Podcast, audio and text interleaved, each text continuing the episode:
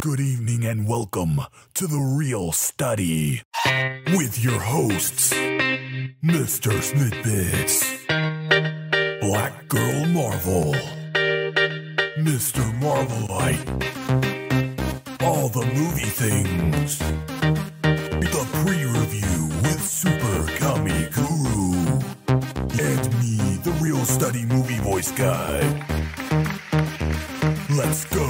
The poster wall.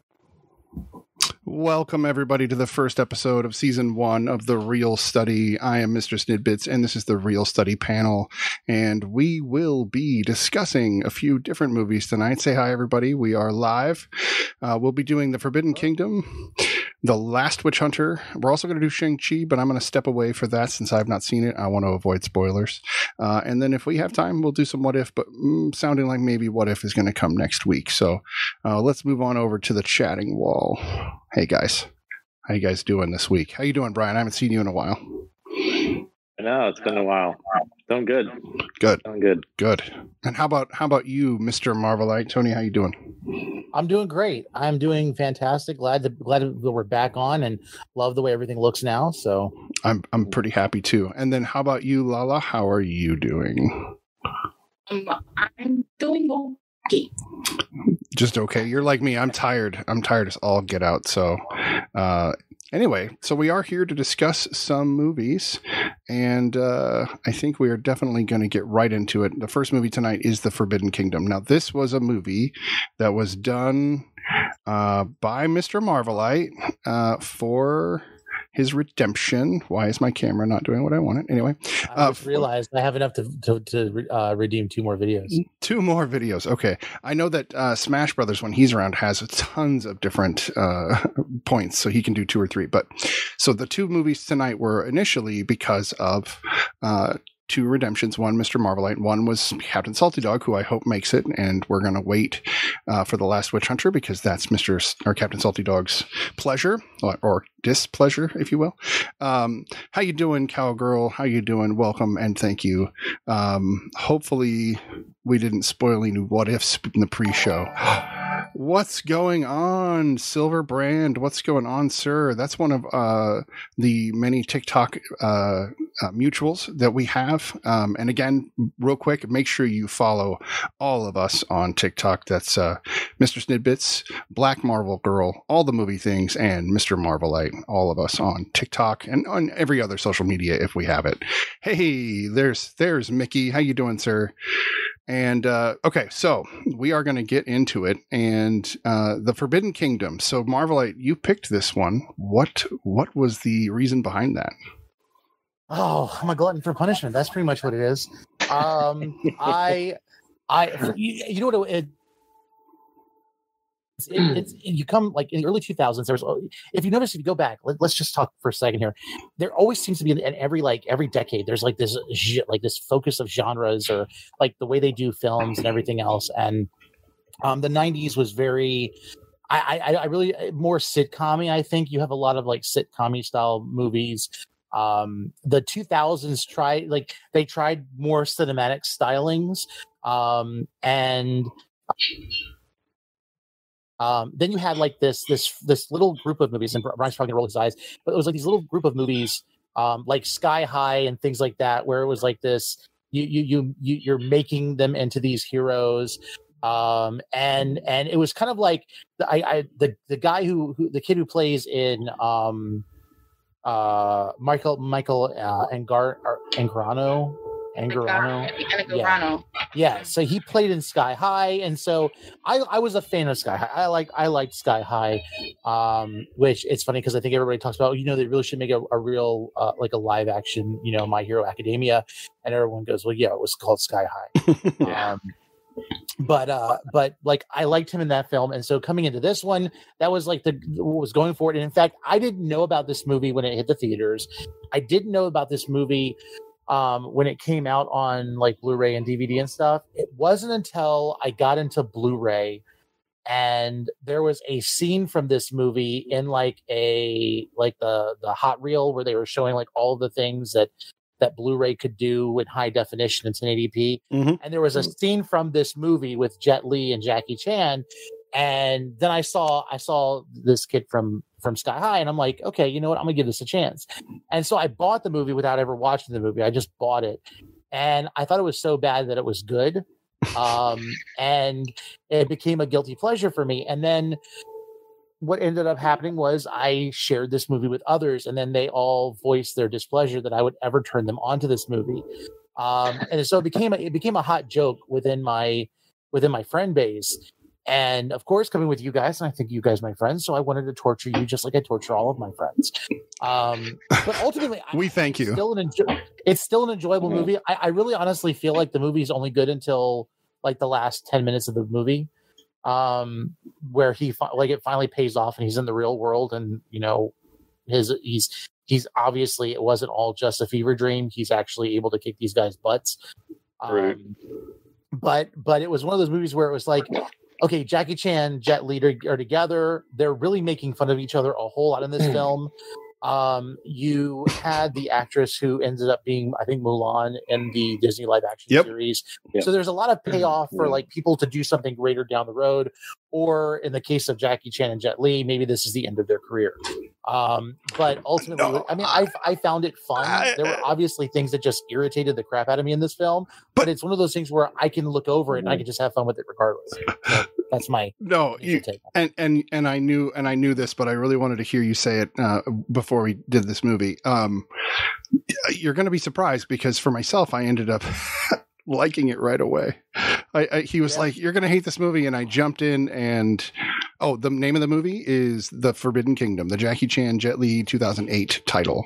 Um, there are others, but they're the like highlights, I guess. Um, ultimately, anyway, um, Lala, what what is your take? Black Marvel Girl, tell me your take on The Forbidden Kingdom. Um, well, firstly, my name is Black Girl Marvel. Um, just to let, just to put that out there. Um, Did I say that wrong? Yeah. Yes. I am so tired. I am so tired. I apologize. I fixed my name because everybody does it. Um, uh, I, I I think I saw this in the theaters. I'm a big theater person. okay Um, this hit my radar. Like I, I remember seeing trailers. This hit my radar because Jackie Chan and Jet Li were in it. And I don't think we've ever seen them in a movie together. I don't think we've seen them in a movie together since, if I'm not mistaken. Yeah, it was their first. Mhm. Yeah. Yeah, and- the last um and i'm a big fan of both of them separately so i was like oh i gotta see Mhm. this and i like um probably saying his last name wrong but it's fine um i like michael Anaga- Angarano because he played jack's son in will and grace so that's like my first song. and so yeah. um, I was like, you know, and I watched Sky High too, so I was like, oh, okay, he got a movie. And I always laugh at this movie because I feel like, uh, I really feel like he felt like this movie was going to put him like it was going to be stratosphere. You know what I mean? Like this is going to be the movie that everybody was going to like take notice because he like got in shape and he. But some of those, like some of the action, he he actually did himself. Of course, he had a stand in it, but he did do a lot of the stuff himself. Um, and it went nowhere. um, but, it was, but um, I thoroughly enjoyed this film. I don't think it's a bad film because I don't think every film has to be uh, ridiculously cinematic, crazy, or like the greatest story. I still feel like some movies can have like a simple storyline. Maybe you know what's about to happen, but it's entertaining. And this film is like super entertaining to me. Like it's funny. Uh, I feel like Jet Li and Jackie Chan were both cast in their roles perfectly.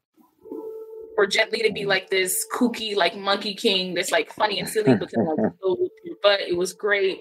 And Jackie Chan being like the drunk, like you know, lowly type type of thing. Like it like but it's all like a fighting style, like you know, like this kind of him back to like his own roots. So I thoroughly enjoyed it. Um it did fall into the trope of like white people doing kung fu, but you know, we don't Right. we, we're not gonna nah, you know, Well, okay, to that to that point, um Black Marvel Girl. Um see. I I did it again, didn't I? See, my brain wants to say Marvel Girl because of because of Marvel. He like I love how he said it like he's it this time and he like didn't. I love how you razz me no matter what I do. Hey, Captain Salty Dog is here. Let's talk to Captain Salty Dog and change the subject as I embarrass myself for the second time tonight. Maybe, maybe I'll not do that again. Black Just- Girl Marvel. just- Black Girl Marvel. have titles under our name. No, what's really hilarious is you guys are in my chat right there. I can see you, and I can just read it, Yeah, like- and it's it's my brain. I'm this is called this is called dad brain. Oh. Okay, I did just have a Yeah, there you baby. go. Girl. Yeah, I think people like the name Marvel Girl because Marvel Girl, like right. like that, so they they flip it immediately. Like you know, so But you are saying that you are a black girl who is a Marvel, and that is a very different than saying you are a black Marvel girl. And I appreciate that, and I will try my hardest to click this dad brain into gear. And then Um, there's the catch that if like like with my name, you could say Mr. Marv, but you can't just say Black Girl because then it's like, uh, you forgot the Marvel. right? But see, but I Yeah. think, but I think also some people don't want to say black girl because they think it's like, like it's Oh. Uh, offensive. but it's, Oh yeah, Huh? so but it's not. A lot of people Right. say Exactly. it's not. So they'll be like, so they'll say, they'll say, I'm not saying that this is what Cindy is doing, but No, yeah, don't. You're you're good. but like, but like, I a lot of people go Marvel girl. They just drop the black, right? I find that more offensive. I do No, because you because you chose the name. You know, Right. It's like that's my name. Exactly. like, call me by the name that I chose. So like Right. you drop Yeah. the black parts. I think Because it people have to- identify it, it almost identifies that they they're uncomfortable saying it. Like Yes. like Oh, yeah. that's how I Did you see who showed up in the chat there, Lala? Black Girl Marvel. Yes. My my wife Bats McSkelly has shown up in the chat. She hasn't I been in the chat in a really really long Oh, time. Hey. Um, and of course, Muncie is here, and there's Muncie's Mickey, back. and we had some other TikTokers stop by. Uh, Maria's here. Ray stopped by. Sorry, go ahead. I felt yeah.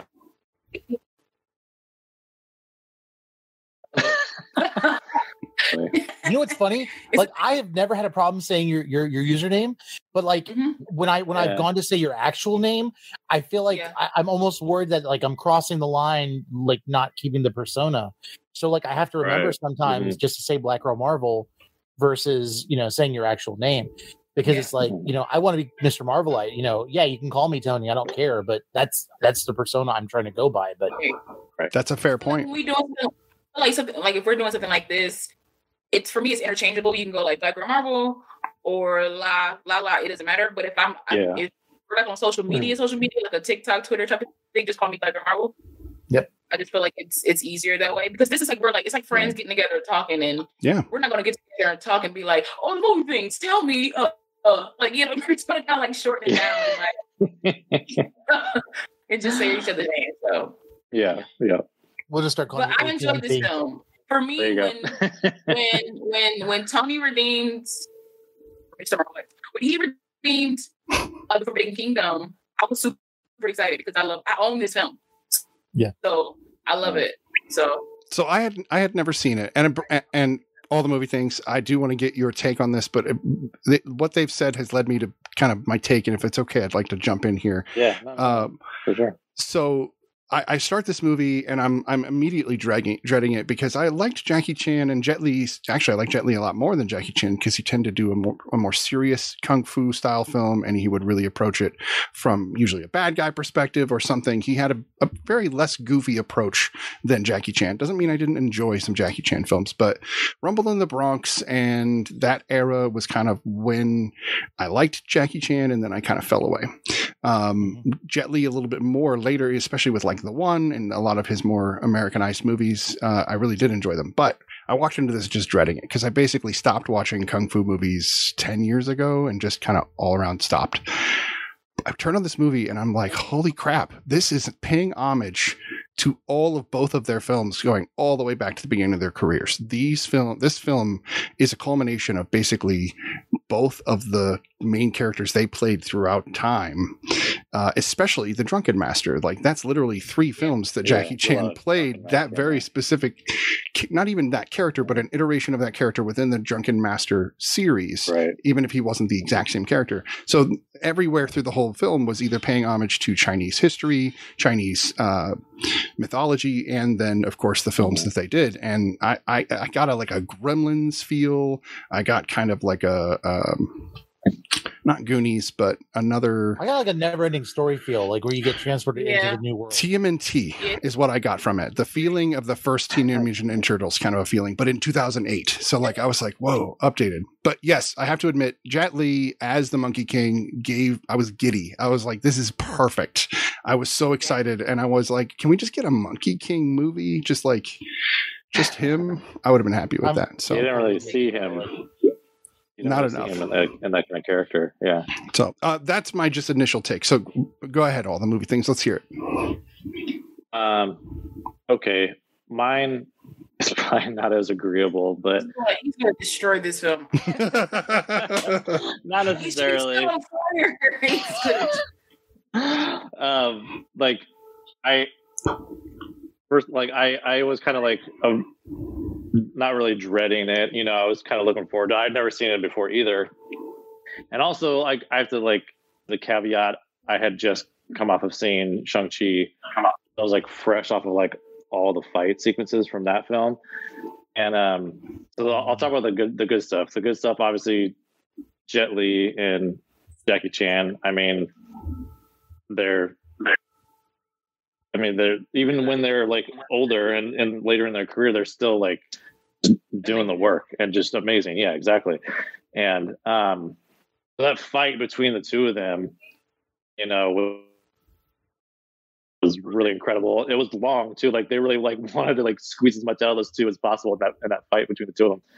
And um, there was a funny tidbit I read about that Jackie Chan said it was was probably one of the easiest times he's ever had to like work with someone else in a fight sequence. Like it was just natural with them. It was super easy between the two of them, and they had no problem just working. I mean, that just makes sense, you know. Um, yeah, and then like the the Monkey King thing was great to see Jet Li and you know play that kind of role. And right off right off the bat, you know, they introduced that kind of like mythology and the backstory of what this is. Um, and I, I like I really enjoyed that because like Jet Li always does play, like I was mentioned, like a pretty serious character in a lot of his other stuff, and um, so it was just nice to see something different from him. Um, yeah, and like the one, the big thing I didn't like was the whole like, um, again, this is an older film, so it, it was what it was 2008, and The height of the like- tolerance era, basically. Yeah, like yeah, like so this like this, this white kid coming in to kind of, you know, kind of be like, and he didn't know a lick of like martial arts or anything. Yeah, like I was like, uh, so like that part was really hard. But the thing, another thing too, was like he, I felt like he, he wasn't making any of the choices himself. Like I feel like he was just kind of like drug along through this. He was kind of thrown into this, and he really wasn't. I felt he wasn't like progressing his own story forward, and like Jet Li and Jackie Chan's characters were kind of the ones really driving things, along with the Golden Sparrow character. I think they were all kind of like really driving things. Um, and like even even near the end, I felt like oh, he's not, he's still not making his own decisions. Really, it's kind of just like it's kind of happening. That's just Even the fight about it. Like towards the end that he got in didn't feel. I, I, I hear you. yeah, I yeah, I felt like like it like things just like were like happenstance. Like he wasn't actually the one driving things. You know what I mean? Mhm. Um, and granted, there's a lot of characters going on, so they all have to have their own kind of like stories to tie off, you know, and everything. But um, yeah, so th- th- this film was like just okay for me. Um, but there's definitely some great fun bits in it. I mean, yeah, like it's been mentioned before. What, what was that? How dare you say this? So let me I let me. I. I want to put all of your minds at ease real quick because I too noticed that that you know that the person of color trope that that hero trope that we all have been seeing lately, and I really didn't like it. So I looked and I was like, "What is this?" And I found out if you read, both Jackie Chan and Jet Li were asked, "Would you like to have a Chinese uh, student or a Chinese lead uh, in the movie?" And they both said, "Heck no, we want a white kid." So Interesting. chew on that however you want to deal with that, Yeah. whatever that means to you. But they both were like, no, we really want this to be a Western movie. Yeah, yeah. Yeah. I, I mean, So- I have no problem with that. If that's what they chose, it's still a Right. trope. Right. Yeah, no, agree. agreed. Oh, yeah, yeah. bothers me too. You know, whole thing. Yeah. But um, it, like like I said, I like the actor, so it was it was like. A Oh, yeah. But I will say the Right. only thing I don't like about this film is that he doesn't get called out for getting uh, um hot shot. He doesn't get called up for it. Like he gets him shot because you you get beat up. Like I always laugh as because because to me this was when writing was like so so. Like people didn't really put too much into writing or stories or things like that. Like the whole thing because Mhm. you got beat up and then you went to commit a crime with the people that beat you up. Just get beat up again. Be a good person. So I get it. The story could progress if you didn't do this, but you got somebody that like essentially I'm not gonna say he loves you, but like you guys have a good rapport, Yeah, exactly. and you yeah. got him shot, I mean, you came back, and he's gonna live because obviously he's the immortal that we see, you know, yeah. Yeah. film. He's like, "Did you return it back to the owner?" He's like, "Yeah." And he's like, "You the man." No, you not. You got me shot. you got me shot. It would still hurt. Uh, yeah. and, Yeah. you know, and Right. nothing's gonna happen to you. Like I get it. Like it's it's it was just that's I don't I don't like it when people don't get when consequences are real in films. hmm Like they just want you to be Right. like on the side of the of the like protagonist or whatever. And it's like Mhm. I don't mind on his side because he's a little he's a little lowly and like he gets beat up and You don't like 80s films? That, that's their trope. I love I know, but I but here's the thing, I love 80s films. Deliverance re- leads to re- uh, That's the redemptions. An 80s genre type of thing. And if I'm getting into the 2000s, it's getting better writing and things like that. Like we shouldn't get that type of story in 2008, I feel. But we but that's what was happening during that time. Yeah, yeah, I would say between like 2001 and 2010, the the movie industry said, "What can we do?" and they just did whatever they wanted because there was no accountability even for anyone on any level at that point. It was like the the heyday of everything. Anyway, we can we can move away from that. So, um, you've rewatched this movie, Mr. Marvelite, and you've you've come to some new conclusions, or you feel kind of the same way you did about it before. Well, still the same way. It's still a guilty pleasure for me. I'm just gonna say it that way. Um, it, it's one of those things where it's. and I I don't feel that guilty, but because you know, I feel a little guilty because sometimes I, I wonder if I encourage other people to watch it, I'm gonna ruin a, a friendship. But um, the you know, the, I will say the couple things that did really kind of bit pop out to me. Um, they really tried to play the monk not being the Monkey King and everybody being surprised when he became a hair of the Monkey King, and like it was the most non-surprise surprise twist at the end. Like Like he looks exactly it's like the him. same well, yeah, yeah. I was like. Let's- what? he's playing Yeah. two people. Like It's oh, the really? Super- it's the Superman effect. It's a Superman effect. Like I got a curl and you can't tell it's yeah. Oh, okay. We can I go into Superman. I, I. Uh, anyway, sorry. I have arguments that go for Superman, but that's that's. But I will say something. You know, you mentioned Superman. I feel like Superman's a jerk because basically Clark Kent is what he thinks of us as being the superhuman being. the best way to be a normal human This is is what this clumsy Normal idiot. humans are like. But that's Yeah. what I mean. Imagine if you were, you know, I guess he's perfect in a, in the physical sense, like as far as the upper levels of everything you could do, I guess. But it would be hard to walk around like that and see people falling to pieces, and you'll outlive them for. I don't know. It just seems. I, I get it. I would. the- I would do it too. I guess. Another, another thing too is like he's lived on Earth like for a long time. He knows, you know, he knows how we are, how you know mortals our Earthlings are. So it's like, but he chose this like persona to to Yeah. go with instead. You know, I'm gonna look at it in a certain way. Like I do get what Mr. Marvel is saying, and it is like for, for real, Clark.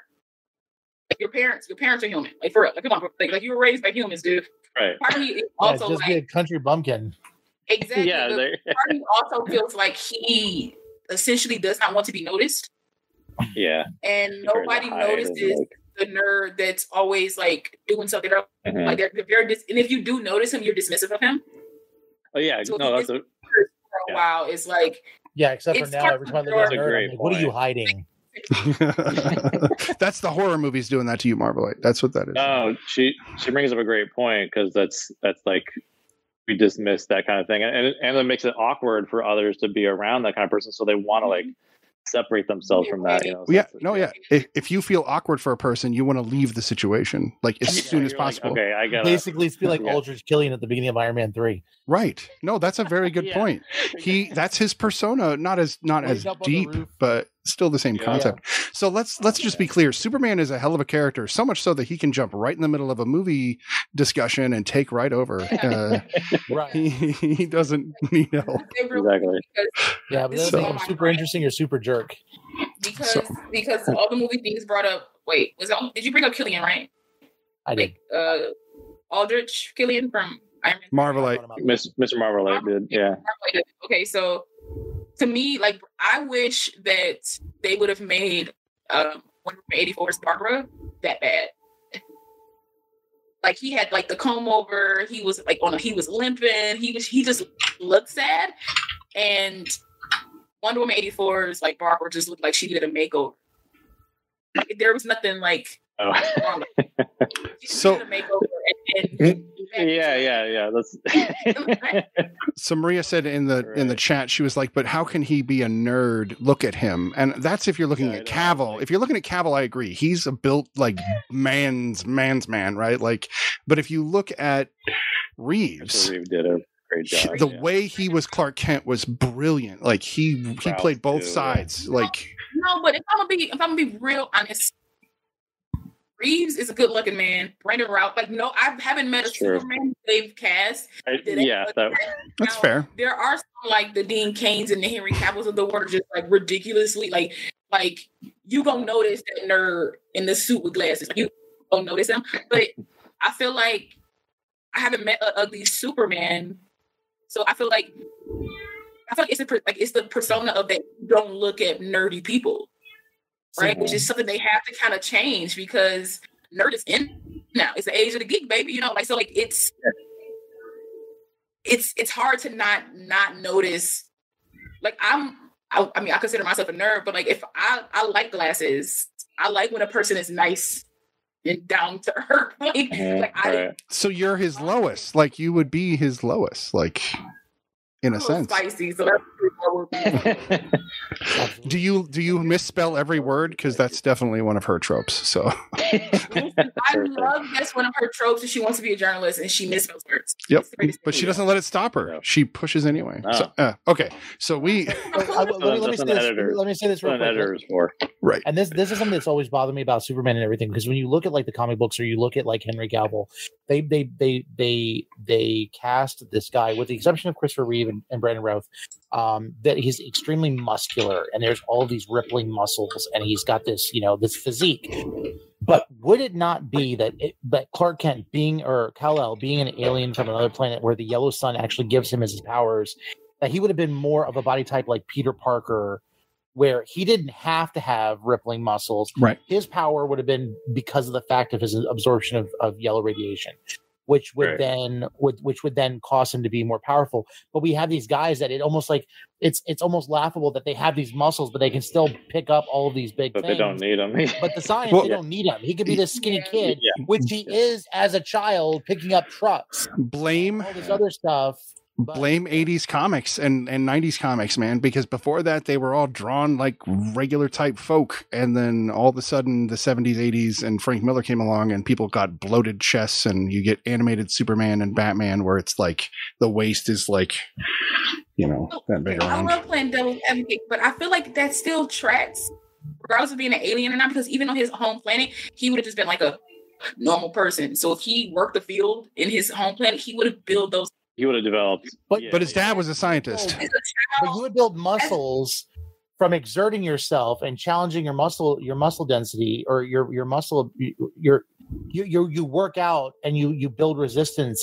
But if you're on earth and nothing is too is too too big for you how are you really building up that type of physique?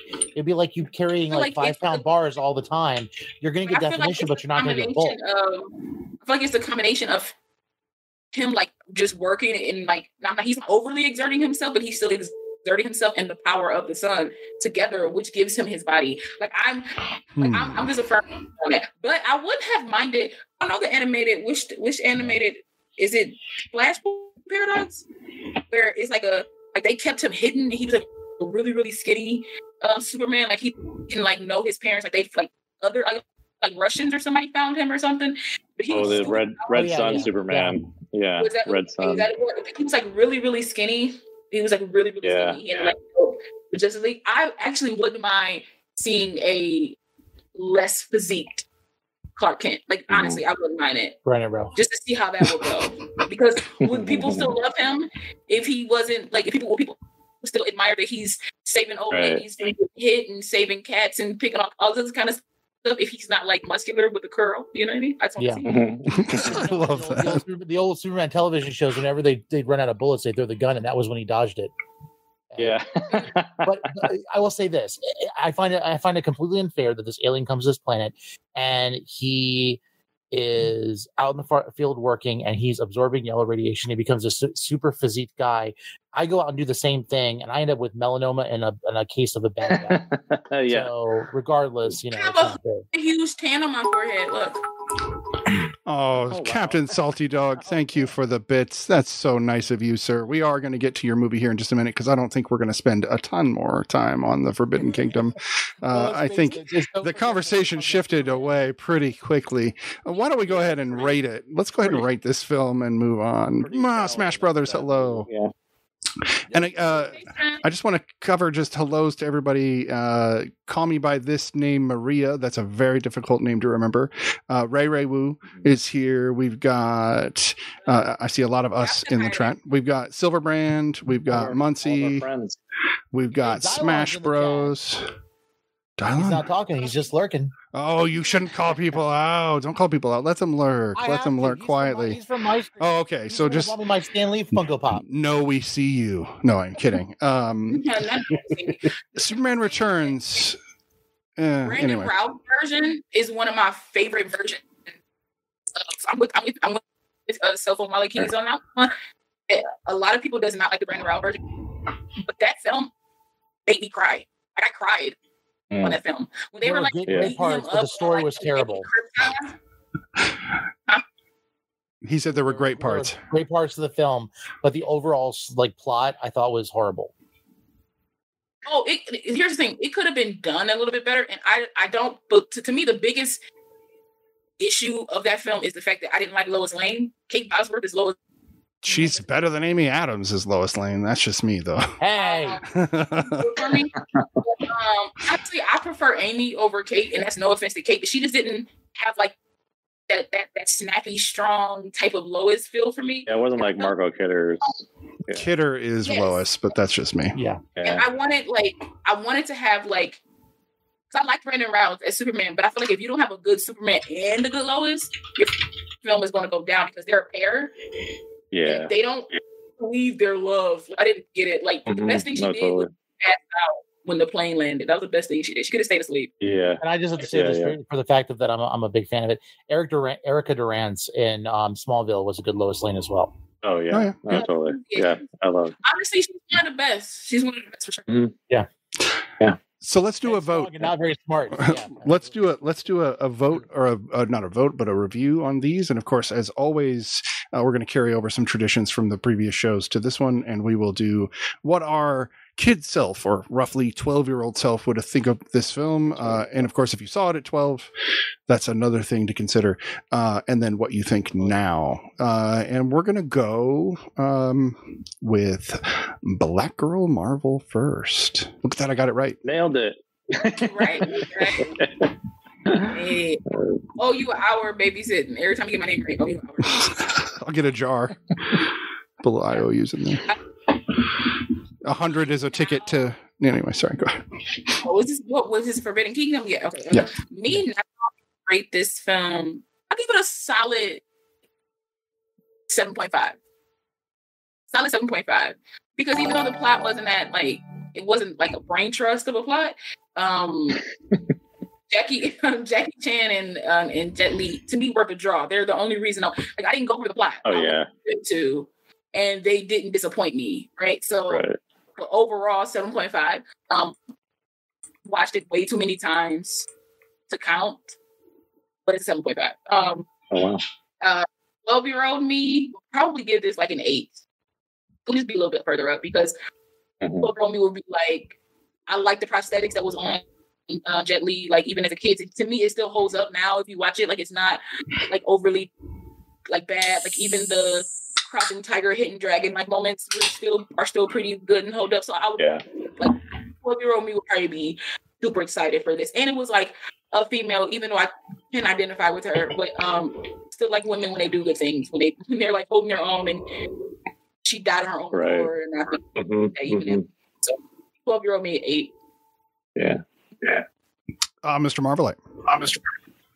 Okay, so uh, overall, the film gets a solid five. I give it a plus one for the fact that Jet Li and um, uh, Jackie Chan um, end up fighting over uh, Michael Angarano and end up beating him up in the process. Yes, I give it another plus. I give it another plus one for Jet Li King on uh, Jackie Chan.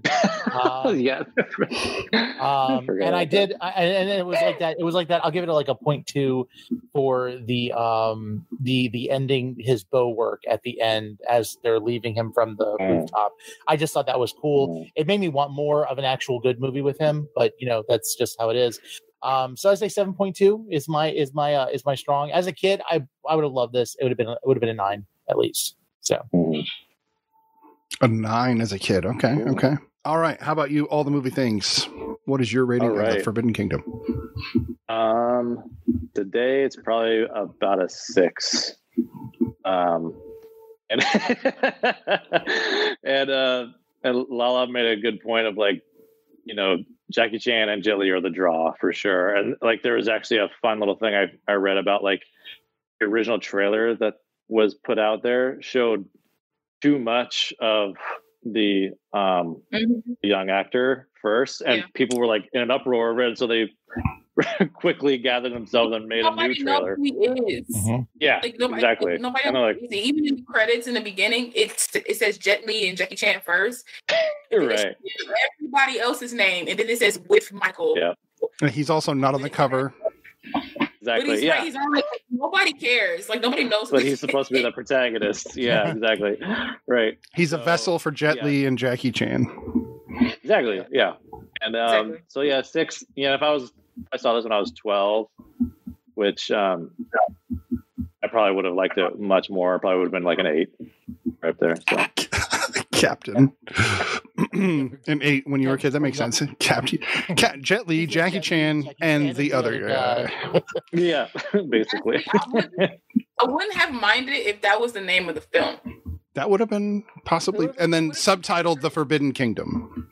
Exactly. Like, or Jet Li, Jackie Chan, and the other guy in the Forbidden Kingdom. in the yeah, Forbidden. like or go to. They take a trip to the Forbidden. Anyway, um, yeah, I didn't like the way Jackie he Chan beat up a white kid. he just fell off the freaking roof into the Forbidden Kingdom and had to like Oh. wing it. That bugged me a bit.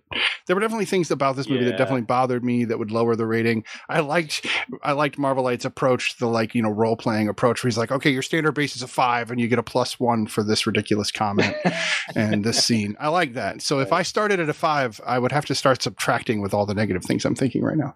But I the Monkey King brings it back. Uh, the seeing the two of them fight and then reading the behind the scenes stuff, there was some pretty interesting things about that experience for them that I thought was pretty cool. I do like looking into these kinds of films. Um, I didn't watch. I was working at Hollywood Video when this came out, and I got to see the cover every single day for a while because it was one of those movies that had like a half shelf. It didn't even fill the you know because a new one would get a full full like a big you know hol- like a, a summer blockbuster. Uh, anyway, by the time it got to the other end of the thing where it's down to like two th- tapes, I was just like, I don't ever want to watch that movie because I kept staring at the cover. I don't know if anybody's ever worked at the theater or worked uh, in a video store, but you just get that sense that I just don't care about these movies because I've seen the cover too many times. But it's a weird thing. Um, that's why I never saw it. Ultimately, I, I still want to give this an eight just because of the way it ties back to everything, and we can talk about the political nature of everything we discussed uh, before the show, and uh, you know all that's it is what it is, and I and I hate that, but at the same time, these are films in history at this point, and so we have to view them from that perspective um, to to a big degree. Hey, I worked at Hollywood and Regal as well. That's awesome. uh, and Cinemark, and I worked way too many places. We don't need to go into it. Um, my kid self probably wouldn't have liked this movie as much because of the the jump fighting, the fly fighting. I hate that in most movies. Um, I did not like Crouching Tiger, Hidden Dragon for that reason. It drove me insane to watch these people fly fight in a way that Oh, did not work. It did not. Oh, thanks. I appreciate that. Uh, by the way, I did want to start a challenge since we're on the subject. Um, if you guys can manage to muster some ridiculous number, not to be determined yet, of subscriptions to this Twitch account, I will put myself through the ringer and watch The Room, which I have never seen. Oh God. Have you not watched The Room? On principle. Ooh, Lala hasn't seen it too. It is Oh, the numbers have doubled. So in order to get the two of us to watch it, you're going to have to really jump up those All right, subscriptions. first off, So, first I've off, never you seen it as you well. need to see- oh, How am I the only one in this group that's seen it? I've seen it multiple times in the theater. That's that's the weird. Okay, oh, that's awesome. like you have to see it in the theater. Like the experience of it in a theater is none, unlike any other you're going to experience. It's hilarious. Like I'm sorry, it's it just stands the test of time, and it's just you No. know walking into it, it's terrible. To be clear, we're not talking about the Brie Larson film, right? We are talking. That's I'm kidding, so Ryan. I know, I know. Yeah, yeah. you know this somewhere that like like uh Brian got not only did he slap his leg, but it's like Profanity like, just came went out up- the window. like, but you gotta You understand. guys gotta like. I'm sorry. Like, I love it it's so so good. Oh man. It's a 3.7 out of 10 on IMDb. Yes. Okay, so here's So the thing. Let me explain real quick before, because I want you guys to be able to talk Probably about why Shang Chi really, That's really. why I never So this is there's a reason I never saw it. So the same reason I didn't watch Forbidden Kingdom, there was this I saw the cover every day, right? So I worked at a video game store where it was um think of it as like Empire Records, but for video games. So like it was like the smelly version of Empire Records. No offense to nerds, but it was just the reality of what it is. And have smell. Yeah. it, it this it, there was a there was a pungent odor in a video game store we had to spray all the time but that's not the point the point was we were like empire records very free floating got to do what we wanted and kind of just make sure the store was held down and sold stuff. It was very clerks or empire records if you will. But the guys i worked with were all very uh, quirky uh, if you will uh, in various ways like me but probably quirkier. And one of them loved the room. And i on principle had to stand against it and then i sort of on wow no no hold on here it, it, it, built it from it there. it, it built from there but then eventually i'd see a clip here or a clip there or they'd tell me lore or they'd tell me how much people loved it and i i don't like bad movies for the purpose of bad. Like if they i don't know it's weird like i love army of darkness and evil dead 2 but there's there's a there's a sense of it, they did right in that film so it's okay but in the room it's all wrong. So like why am i going to waste my time i don't know you're going to make me watch that movie and i'm going to scoff at the whole thing and hate it and then rip it to shreds so i'm forewarning you that's likely to happen That's the that's the thing though. I mean, look, the, look at the scores. It's got a three, but you don't watch it because you're going to watch some cinematic excellence, like unlike you've ever seen. You know what I mean? Like the story behind the Room is really what is more, which is why they made, you know, the film about the making of it. So, i thought i'd give background at least anyway go Well, let me ask- lala go ahead oh yeah, yeah. Good. I just wasn't interested in seeing it. I was like, okay. I, I was like, I didn't know what it was. All I remember is Right. I do with dark hair and glasses, and like people like it being plastered like all over like my Facebook and like Twitter. all kind of- I was just like, when when there's a mass appeal for something that's not Marvel, I, I just be like, all right. Like I don't really pay. I'm just like this fine. Gotcha. Yeah, yeah. films. I'm just like I'll get to it one day. Yeah. Because it's just it was Yeah. like a crazy. When I get to it. Yeah i mean that's I mean, kind there- of the same thing so yeah go ahead Yeah, there, there's a theater in Portland here that shows it once a month, and it's always packed, like every month. And the thing is, like people throw spoons, like people yell out things at the screen. so they do the rocky horror picture show thing Yeah, it's basically like Rocky Horror Picture Show experience, and it's it's awesome. You have to go see it in a theater if you can, but all right Anyway. it's good. So- I, I love the it. snippets, you know, you so you don't watch movies, bad movies for the sake of watching a bad movie. Have you ever seen Rubber? That I'm interested in seeing only because of the premise, and that's all I want. I don't want anybody to tell me any more than I already know about the film, other than I should watch it. Okay. Which one? What film did? Rub rubber, the one about the tire. Oh yeah. yeah, rubber. Oh my god. Um, I had forgotten all I've about that movie it until either, I saw a TikTok recently. I've watched Yeah. the whole movie. I've watched it from start to finish, and I didn't realize what I was watching. And after it was over, I probably still didn't. But after like letting it ruminate for a while, I was glad I did. Yeah. all right, all right. Yeah. Um, I- Silver I Brand's plan on it. Rubber is amazing. Uh, Silverbrand, you can post a link um, if it's. A, I mean, I generally don't let people post links, but I know who you are, and if you want to put it in there, go for it. It just needs to be yeah, straw hat. Straw Hat did a related. little- Yeah, because he had a crap review. camera, so he was. Yeah, yeah. Straw Hat has not been on my FYP lately. It's really weird. That's beside the point. Um, so uh, we should move on to that other movie so you guys can have a chance to talk about uh, Shang-Chi because I do want you to. So we're going to move on to the movie The Oh, yeah. Last Witch Hunter with Vin Diesel. Oh, with an all-star cast and Vin Diesel.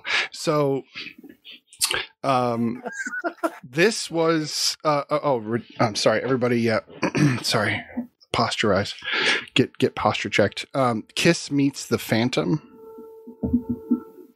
Or we could just say Vin Diesel's best movie so far. I don't know Pitch Black is pretty good but anyway.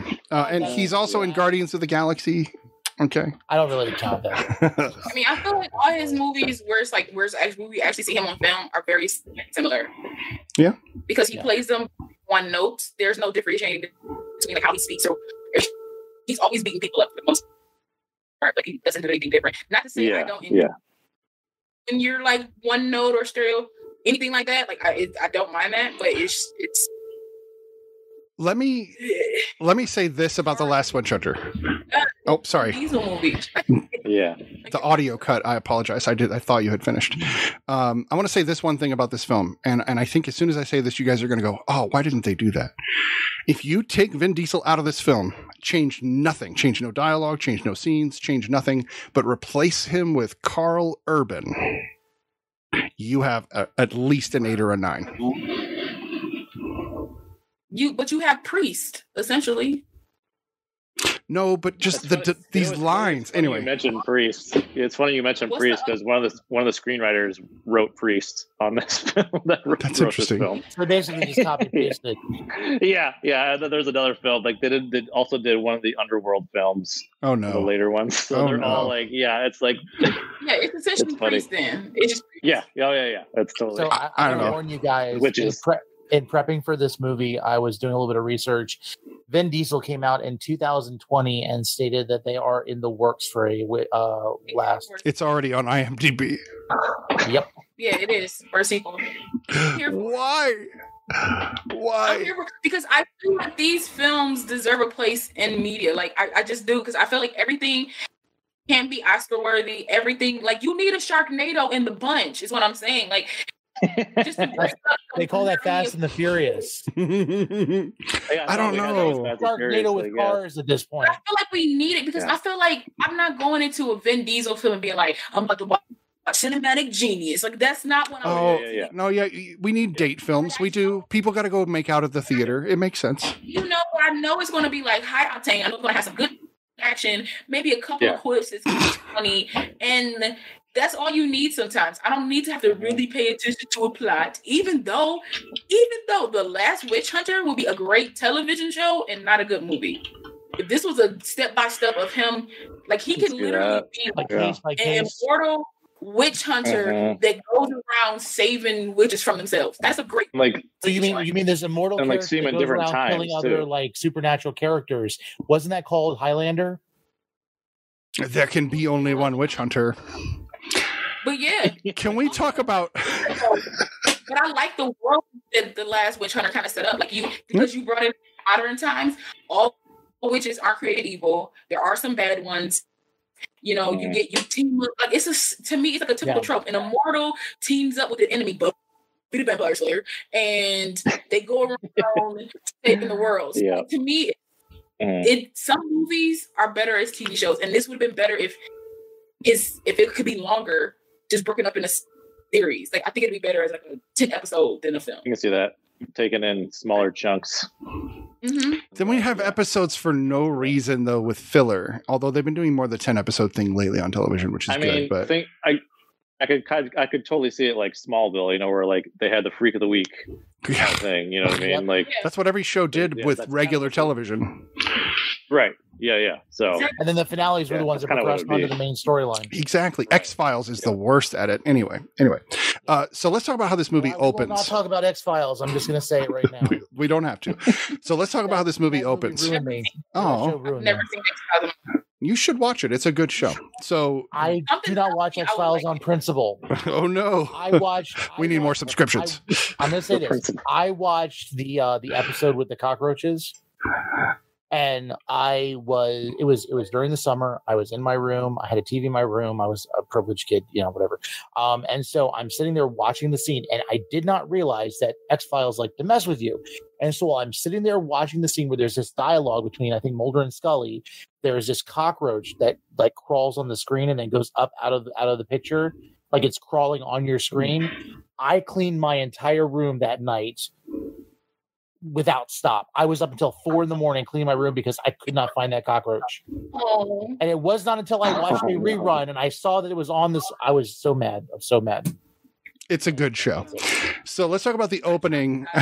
let's talk about the opening of this movie where when they show Vin Diesel with the long hair and the like Viking look for just the very first moment, Yeah. I was like, what movie did I just walk into the middle of?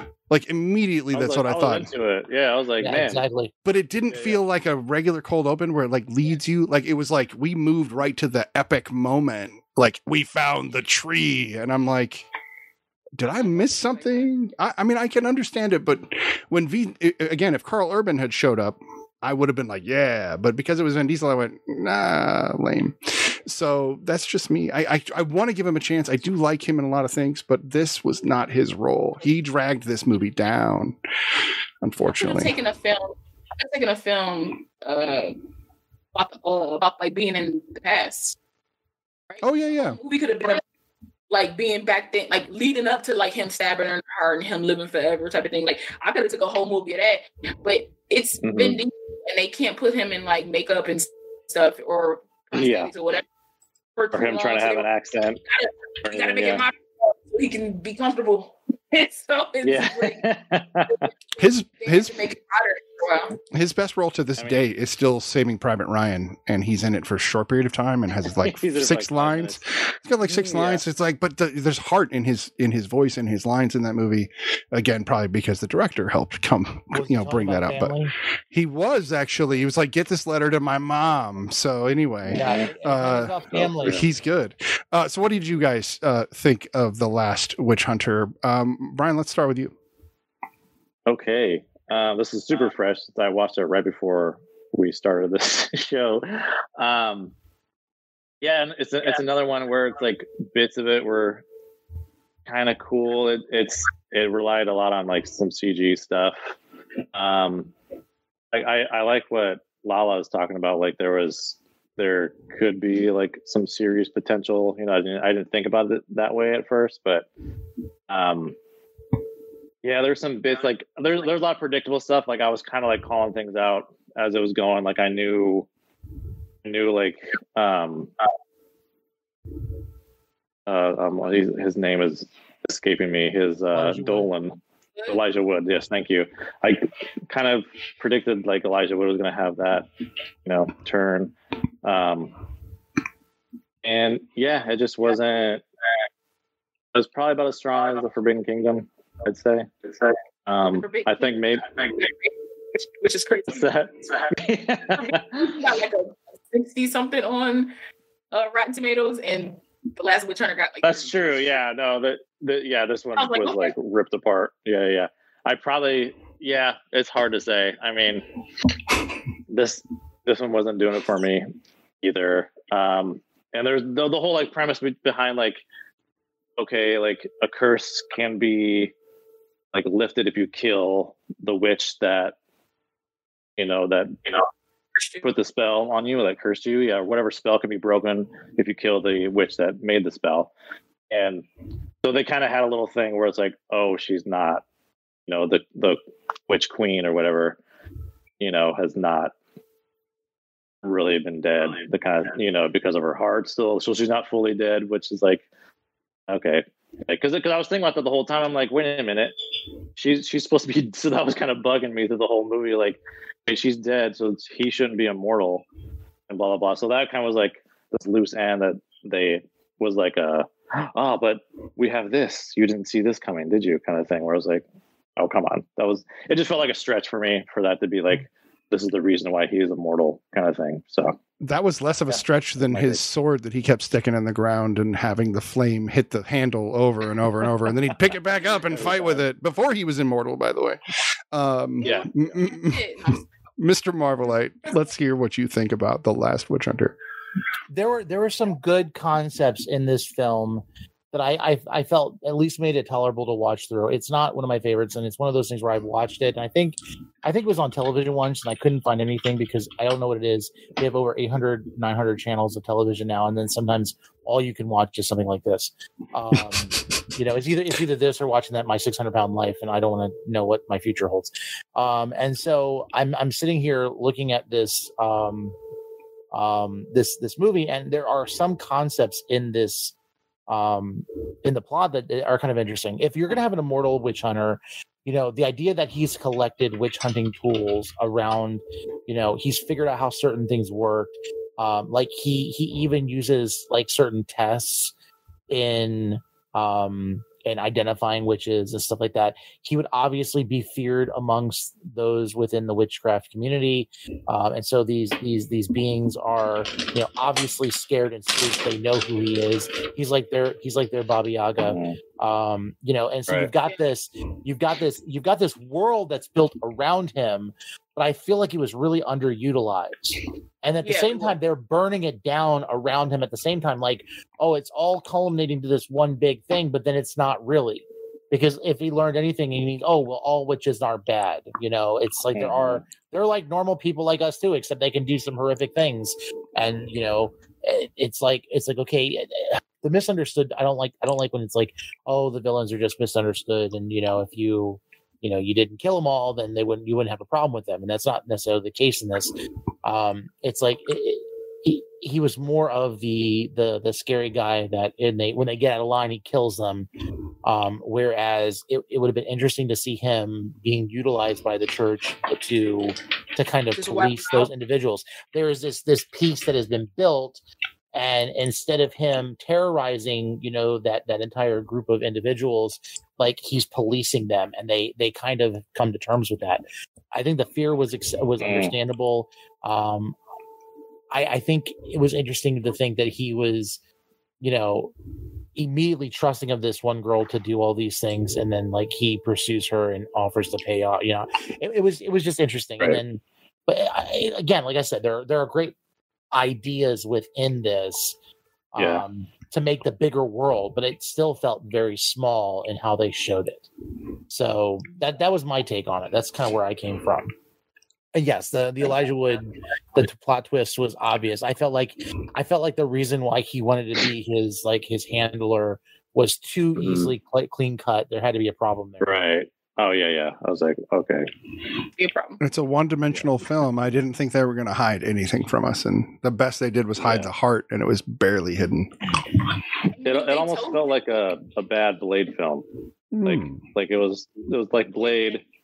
So it's Yeah. Blade Trinity. blade trinity yeah. With- yeah. with- Ryan Reynolds almost saved that film. I like Almost. he- yeah, I feel like he kind of saved it a little bit. I Yeah. mean, If he had had a bit more yeah. screen time, he would have saved that movie. So they didn't give him i don't think we give ryan reynolds a little bit too credit I, We I, I, do. He wouldn't have saved that film. he That's wouldn't a have nod. no back then, you know. Anywho, Black Girl Marvel, do you want to give your full take on uh, The Last Witch Hunter? Because I'm just going to keep tearing this movie apart. Go ahead. Another, another hour in the jar. Um, um, Thank you. I okay. See, I I've seen this film already. I saw it when it kind of came out. Like I think it was one of those like it became like a free movie somewhere, and I was like, all right, it's sci-fi and I like like witches and stuff. Like like I'm gonna, I'm gonna watch it. And so I knew everything that was happening. So we rewatch. I was like, let me watch it again because I didn't Right. watch it since the time it came out. So um uh like I said before, when I see Vin Diesel, I'm not going into it like this is going to be like a mental game about to play with this movie. Like I know it's going to be very straightforward. It's going to be very. The plot is not going to be heavy because sometimes this is. I'm about to disrespect Vin Diesel so hard, and I really don't, don't mean. I don't mean. Vin, she doesn't mean this. She doesn't mean this. yeah. I know you're watching. I really don't, and I, I wouldn't mind working with him one day. I really but I feel right. like Oh yeah. I feel like he doesn't understand like heavy plots, so nobody gives him heavy plots. Because I mean, even in Guardians of the Galaxy, Bruh just say I am Groot. Like he just like, like Oh, well, hold on. Hold on. Listen, I'm gonna give him a lot of hate, but he like there's a whole script for Groot in that, and I think that he did a good job like conveying No, the listen, I'm not saying he didn't do the job. I'm just saying it's very straightforward. He does voice acting is very cool because he has like different takes and different levels. And I'm not saying he doesn't have a hard job, in but again, a lot of his things that he does are very simple or very like straightforward. But for me, the last Winter was like it had moments where it was very enjoyable. Like I said, I would prefer this as a series because you could flesh out his character more. You could flesh out the world more. It could have more world building. Like my writer sci-fi brain was going crazy with a lot of the things that we. So this because my whole thing is okay. I don't like certain things where, uh, like uh, things that are written don't make sense. Like, like he told the girl, like uh, he told the girl something like, uh, you, you know, you're you're you're still a witch, like it's still in your blood. But bro, you're immortal. A witch cursed you, so essentially you have magic in your blood. Mhm. So you just like me, like like, but nobody's connecting those dots. They're just like he's alive for some reason. Like no, no, you're magic now. Like like like nobody's just alive because they're not magic. So like you should hate, hate yourself. Like it was a very blade like thing where like he hated himself because he wasn't, but it, but they didn't go that far. I think that at levels if they would have went that far. Um the fact that he's been alive this long, he keeps trusting people that do him dirty. Why? Because of fear. Like you stupid. Like I was just like, for somebody to be alive that long, you should know if somebody's playing you. Yeah. yeah. You would just think that things would just click in your head. Like you're essentially a, an, a, an assassin, a spy at times. You would think you would know if somebody, and you and you keep trusting all the bad people. Like he's never once went to the church for help. He's never once like he had Elijah Wood's character. but He's never went to the church and being like, "What's the resources that I have?" You keep going to the like the belly of the underground, where these people fear you and they only do things because they're afraid of you. You don't think they're gonna like lie to you or try to kill Mhm. you or whatever it is. It was just you too old to be that stupid. um, and I don't like the connection between him and the girl. I don't. I think unnecessary relationships in movies really kill movies for me sometimes. Mhm. And I already know that there's something romantic with them because that's how that's how they were leading it. If they would have built this like a friendship, because there's no reason besides her own wanting to stay alive that she should be with him. But there's no reason. There's always been bad witches in the world, and you didn't care. But your bar burned down, and now you care because they burned down my bar.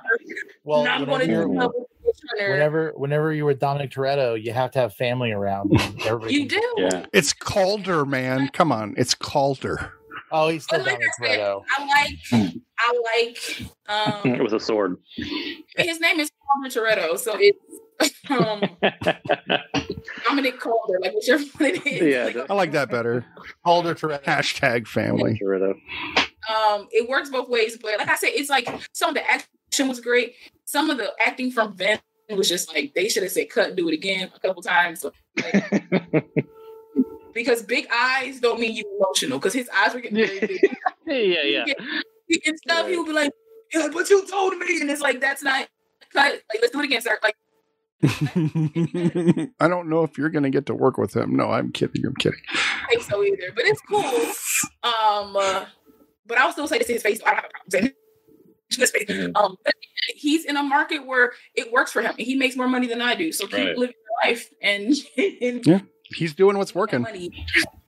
Yeah. Exactly, and I'm Like if you keep putting me in the girlfriend, like or like the best friend thingy, but I'm making money, I'll do it. Like I ain't gonna be mad at it. I'm gonna do it.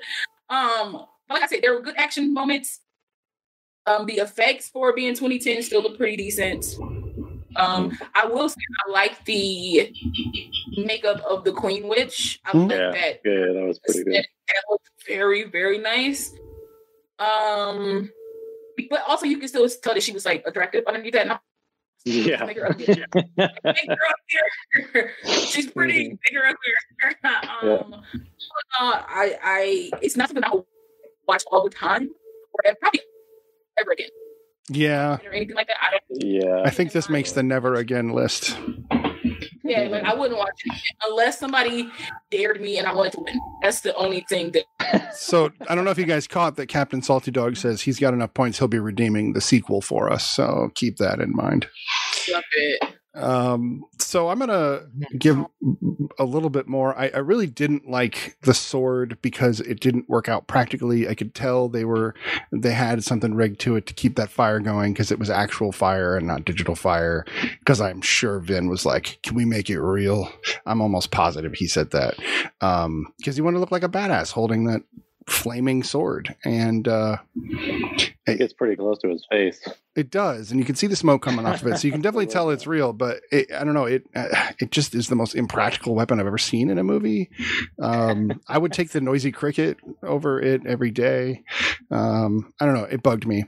There were a lot of scenes like that. It was one of those movies where there'd be a good scene and maybe a good line, and then Michael Caine, so like all is good, and then they'll kill Michael Caine. So then you're like, well, there goes the good part of the movie. So you have to sit without him for most of the film. Then of course, spoilers. Um, he's not really dead uh, because for some reason Calder just knows everything. Because in 800 years, you can literally learn everything, right? Because that's what they're essentially saying with this film. Uh, I didn't like that he seduced the the the, the flight attendant uh, because he'd been around long enough to know her accent. I'm like, did you really study? Like, you spent 800 years studying accents, or again, he was just given all these abilities just because he was alive for 800 years. And I'm like, it would depend on what you were doing a lot. So I don't know. That bugged me. Um, his acting, he does, but he's also killing witches for 800 years. Well, How long do you, are you going to be doing linguistics while you're also hunting witches? Think of the Even if comic you're- books you could read. I would say like if you're traversing the world in different eras and different times for as long as he has, I'm pretty sure He'd pick up a few, but this was like an obscure town in an obscure peninsula. Like he, he this was saying that he knew every corner of the earth, and I'm like, not in 800, 5,000 maybe, but not in 800. It, it just, uh, and it's Vin Diesel, so he doesn't make me believe it. If you put um, no, Cillian Murphy in that role and then have him tell me 800 years, I'm gonna believe it. I'm gonna, I'm gonna walk away going, okay, Killian. No, You know what I mean? So, So it's more so to do, For Karl it's more so to do or Karl Urban. Vin Diesel. It's more so the fact you don't believe in Diesel. A character could have those traits because of how long they I believe he can drive a car and he can fight Brian, you know, for the car. And that's about the extent of my belief of his acting. That's so. hilarious. Yeah. And not this Brian, not that Brian, the No, no, yes. Paul I'm Walker's I'm gonna Brian. this. Side note, side note, the stewardess plays Eve. Oh, really? she plays Eve. Oh, really? I saw her and I was like, look at Eve. Hey, one of her first roles. Captain Salty Dog. Mm-hmm. It's a Kyrgyzstanian accent from the town of Ishante. Exactly. I'm sorry. Like, I guess he was Eastern well, you know- European. I don't know. I, I will say this. I will say this though for on Smitty's point because that's that's my guy.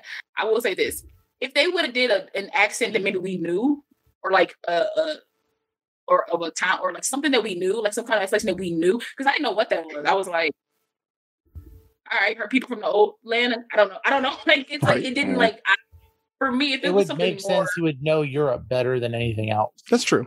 yeah, It wasn't a South American accent or something. So, Right. yeah. Yeah. give me generic Europe. You know what I mean? Like I had to go look that up. I'm like, what is this? Yeah. I don't feel like research movie. Yeah, making me do work. Let me watch and enjoy. like yeah. Like, what are you talking about? And, you know, this film came out in 2015, and that sword that you Mhm. find highly unrealistic. Do you realize this followed up after How to Train Your Dragon 2? I never saw that. Likelihood. So in that movie, Hiccup has a flaming sword Mhm. that's made out of dragon breath. And so I almost wonder if Vin Diesel, we know what his what his watching style is. He's like, can we do this for real? yeah, make that sword. I want that sword. That for was real. part of the pitch meeting. Yeah, it was like all around this flaming sword. That's what it felt like because he used it at the end. Although the shotgun and the sword, man, that was bugging me. I'm like, why are you using the shotgun? And how? Uh, I mean, the movie fell apart, obviously, but at the end, he's like, he's not immortal, and yet he's fighting immortal witches. Yeah. I was like, what the? And like giant creature, and like yeah, In the Like- beginning, he wasn't immortal and he was still fighting them too, and he won. Like to me, that wasn't a big jump. I don't know, but then he had his army, and it was only a couple of witches. He didn't fight the giant thing that Brian that Brian just brought. I don't know. I, I, I don't know. It started to lose me at the end. I don't know. I mean, it lost me halfway through. When she exploded and he got the powers back, like okay, it was a shockwave. So, oh girl, the, the witch that he's friends with, she should be immortal too. 'Cause I'm pretty sure she Right. got hit with that black. That's part two. They're gonna have immortal babies. yeah, maybe, maybe yeah. The only way that the sequel could redeem itself is if it's a prequel, No. and we get Mm. more of that middle the Oh. Middle Ages. As a rule, I think prequels should stop being made. No, Eh. there was a lot of silence. No, for me, there's no Yeah, suspense. you're- You you're alone know. that one, No, that's fine. But there's no suspense. Or you get things like um, the Hannibal Lecter series, where it's like really, really good, and then you watch Hannibal Rising, and you're like, oh, he's just a guy with a mama complex. Like I don't care anymore. He doesn't scare me now. He's just a douche. So like, don't douche up my villains uh, with prequels. That's all I'm saying. Neighbor. My thing is, is make a villain a villain. Make a villain like make me happy that this villain dies at the end. Yeah. Make me excited so bad. Don't make me relate to him. Thanos- somebody talk to him. Thanos could have been alive. Like he didn't have to kill him. Have a conversation. Because I sympathize. Obviously, yeah, because that's what you know. You know, it's sad when when um the Hansel and Gretel movie with Jeremy Renner is much better than this. it was. It was actually enjoyable. And Gemma is great in it. Yeah. No, agreed. You even the witches hated the witch.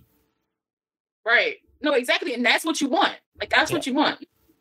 Because my thing is like in the last one China, it's like it's a thing where it's like the girl is just like first she's very like well, I'm not doing anything wrong. It's fine. Okay, but your people are, and but you're mad at him for mm-hmm. killing the.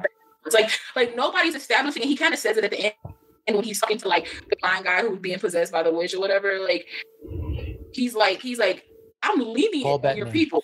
Just, just hunt the bad ones down. Like I've been letting y'all live y'all life, and we didn't we didn't have this truce, and but I go after the bad ones. But nobody has stated that the, the whole movie like er, all, everybody hates them, which means all y'all bad. Ain't no good ones. Like, all y'all bad. Because I wouldn't be mad if you killing like if this is what's been happening since the dawn of time. But you're I'm trying to live my life. I'm just trying to be as productive as I can in my little flower shop. But if you got some weird person people, go kill them then. Like leave me alone while I exactly. I'm, just, I'm yeah. I'm not. I'm trying to be an entrepreneur here. Like, what are you doing? You like know? you gonna come here and kill me? Like yeah. and that's not really like Yeah. established. I ain't out there casting spells. I'm here. Look at trying to run a business, and you're messing with my stuff. Yeah. Those you know, funny. You just have like, insurance for this. Right. Yeah. yeah. and that, and, and Bat and werewolf insurance. Unless is- it's State Farm, because them the- just appearing out of nowhere, that makes sense. Yeah. Is she like the only like I'm confused about the witches in this world yep. because what's his name? Like the like the bearded dude. He's like casting spells and he seems very you know powerful. She's just scared to cut the lights on. Like she has to cut the lights on. Like what kind of witch- like I get that she's a dream walker and that's like one of her gifts. But you're still a witch. Like you should still be casting spells and Vin Diesel casts more mm. spells. Well, and she had a bar full of spells and potions and the, the like. Like she had to have had some knowledge being behind the bar. Like not only that, that dude's that dude's power where he like he went through the floor and it was all like, holy crap, that's insane. And he comes out the wall outside. Like, could you go further away or something or make it worth your exit? Like like your exit was so crazy. I don't know. He's a pyromaniac. He wanted to watch the flame. I guess. Remember, Yeah. it was kind of like Yeah, the, whole, yeah, the church and the witches had like an agreement.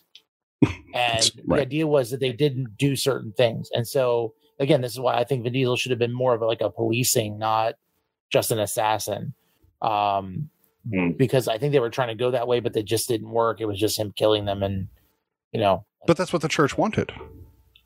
So once you burn my my my Well, establishment, imprisoning them also. me out of the Imprisoning them. wall.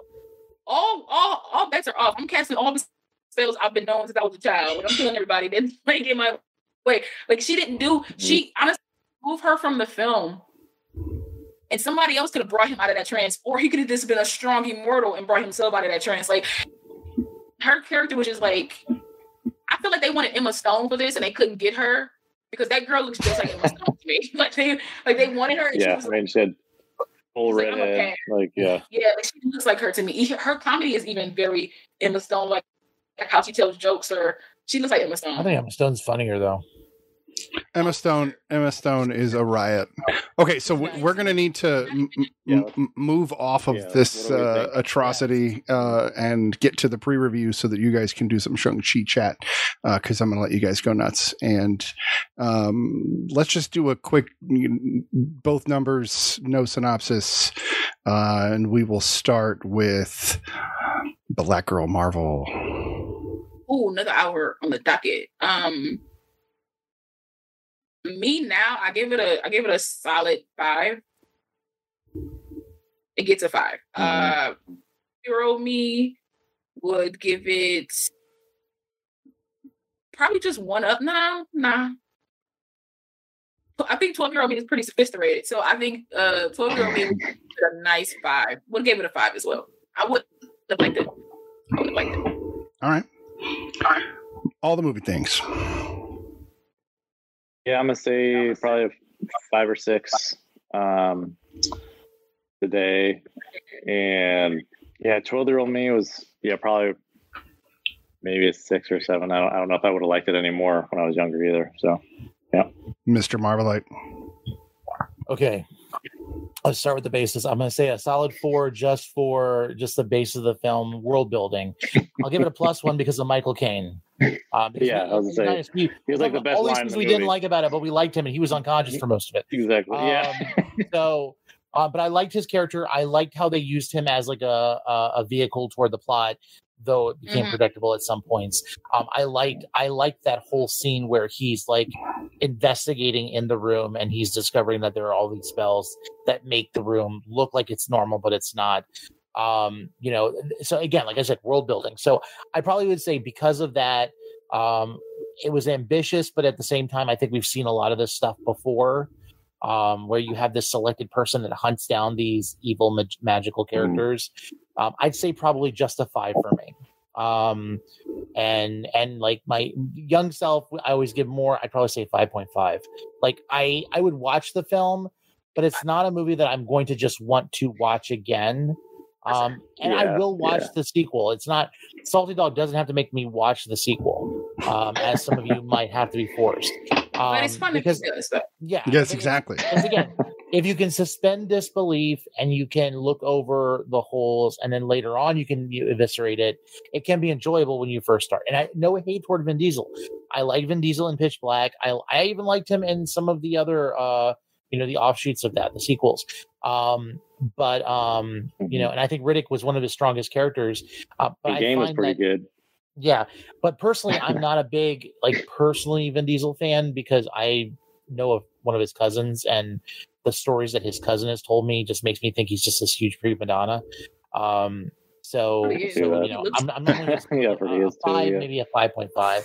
I'll, I'll be 5.5. generous and say twelve year old would say six. All right, so I would um I would give it a 4 now. The sword really gives it a minus 1. Um it's bad. That Uh, sword. I hate that sword. Uh so it's a 4 I, Someone I needs to make a T-shirt with a flaming sword on it and give it to Snitty. maybe, yeah, for. Yeah, So- there you go, buddy. Enjoy your. Oh, look at Captain Salty Dog with the flaming sword. I appreciate that. Yeah. Uh, so no, yeah, no, no sword. Minus one for that. Um, I want to give a plus for Michael Caine, but he's not in it long enough. Uh, so I'm with I'm with Marvelite on that. Uh, there are some moments in the world building is cool, but it's not cool enough to redeem the film. I think the movie fell apart about halfway through, and then just kept like I just kind of drudged through it, and I hate drudging through films. Anyway, you will have to force me to watch the sequel. That being said, if I was 12 and saw this movie, I probably would have given it an 8. because I was not sophisticated at 12 years old at all. I would have watched anything you put in front of me with action. Um, I would have watched it. I would have hated it at the same time. yeah. And as I got older, older, it would have been like one of those ones where I looked back and went, oh, crap, why did I like that? So that's just the way I see it. Um, with that said, we're going to move on to the, the pre review with. Um, Super Kame Guru. Um, and if you guys didn't notice, we do have a uh, intro guy. Everybody might have missed the intro, uh, but he's our movie voiceover guy. Uh, his name is Cell Phone Wallet and Keys on TikTok, or also known as Mickey, and he's awesome. And so you guys can actually check out our intro if you haven't seen it already. That being said, here we go uh, to the pre-review. How's it going, Reel Study viewers? I'm Sean, and I'm back with this week's pre review of all the movies coming to theaters and streaming this week.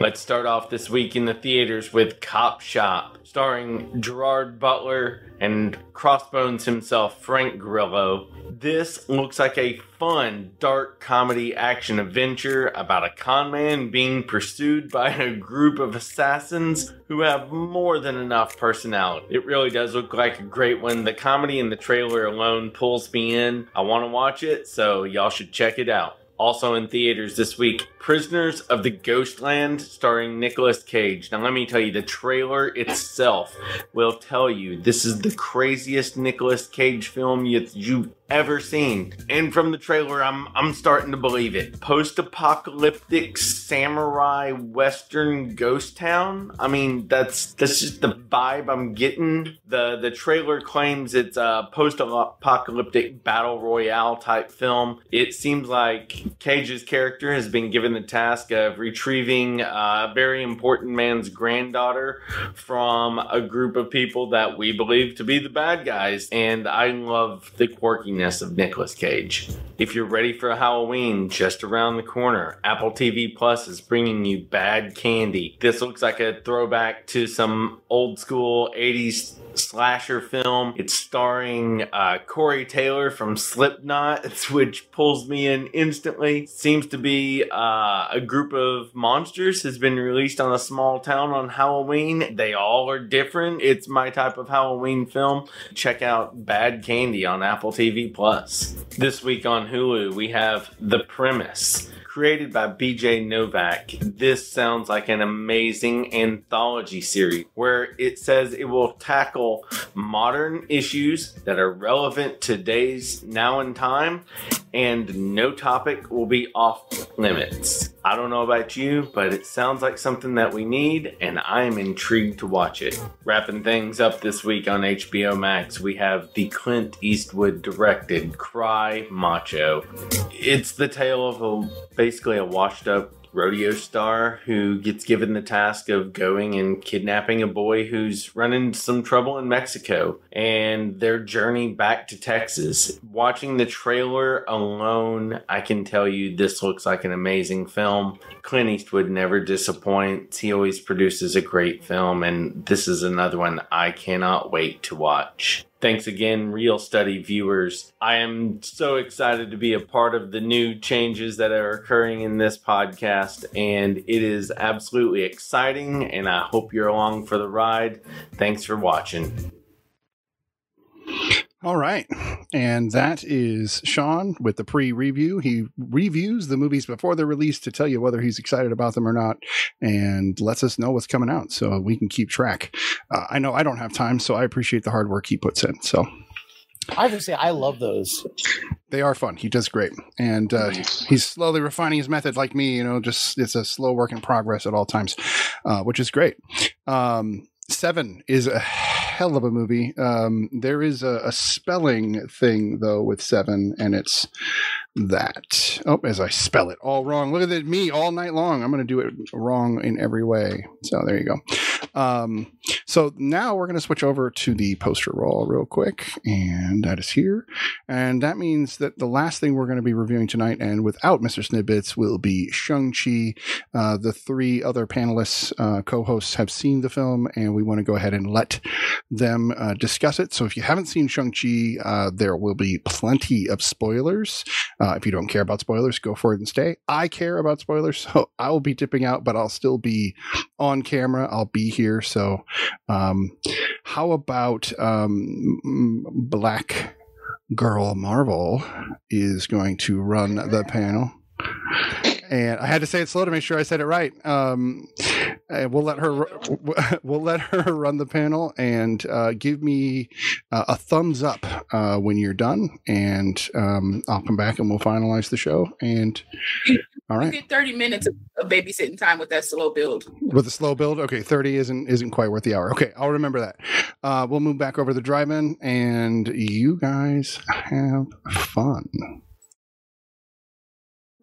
So we're gonna be spoiling the heck out of some Shang-Chi and the Legend of the Ten Rings. Um, um, let's start with uh all the movie things, Brian. What's your initial like first thoughts of Shang-Chi? Oh my god! Oh my god. Like what? I, lo- I love this movie. I mean, like I could talk forever about every little thing that I love about this movie. I mean, it's definitely one of my favorite MCU films. Um, I think it's a long time coming.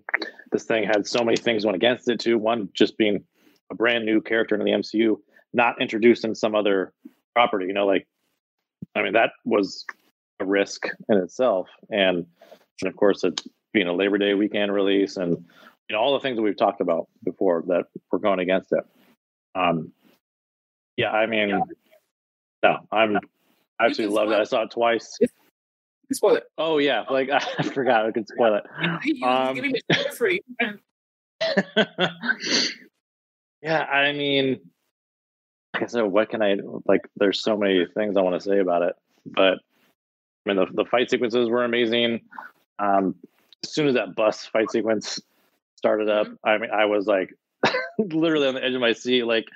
Like normally, I'm sitting back pretty pretty relaxed in a, in a theater, but I was like literally like this, just watching like like a kid. I mean, loved it.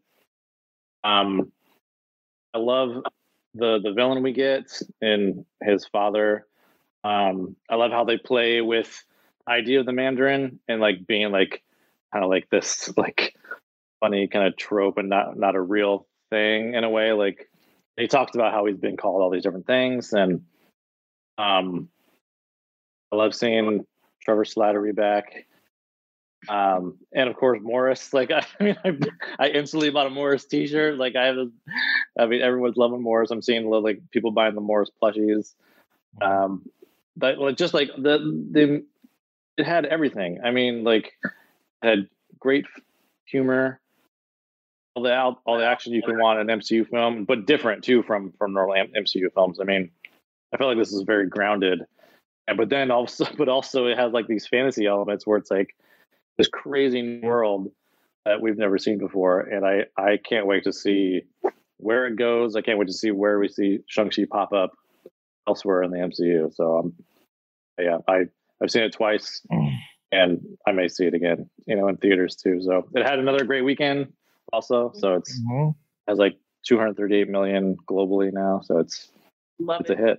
Yeah. hmm Okay, Mr. Murray, like you are the special one off the bunch because you went to a special screening Oh my goodness. of the film. Mm. Please give us details, like just because I know you had to like hold this in for a minute because you saw it like right. way earlier than everybody Yeah. else, and so give us like pour your heart out, man. Tell us. Okay, so so just so you guys know, this is exclusive because like I haven't given my spoiler review of this even on TikTok. I I went spoiler free because um I think uh, we got to remember this is a global pandemic still, and um just from like my followers on TikTok, you know there are there are people in Australia and New Zealand who have not seen this because they're still in lockdown um because they just had another run of lockdowns, and so they haven't even been able to go see this film and um, where I do understand the necessity of this being in theaters only because it needs to have more of an understanding of what the revenue is billed for it as to you know how people are you know interested in what the uh, you know the responses to it. I do see benefits in having that Disney Plus release.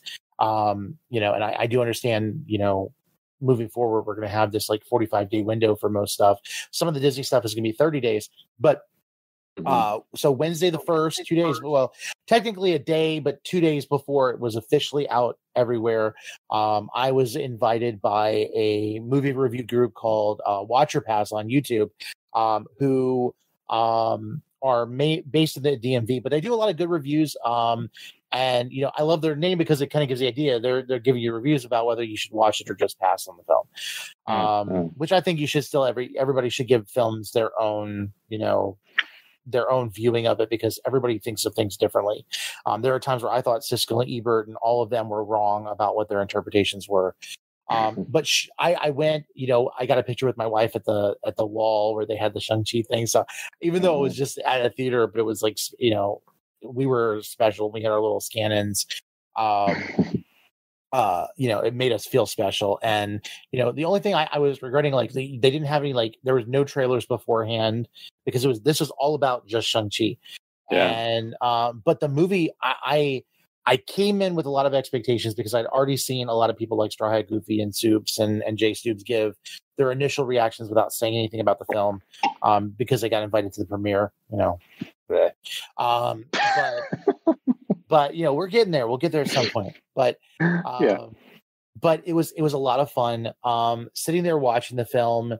Um, I just, I got that excitement that I did when I first saw Iron Man. Um, because I felt like it was just something new.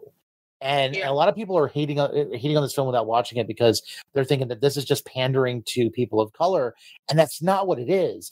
It's it's expanding. We're we're talking about the greatest thing about the Marvel Cinematic Universe is that it is a cinematic universe, which means it is going to be able to touch every area of the world and the Marvel Mhm. universe as a whole.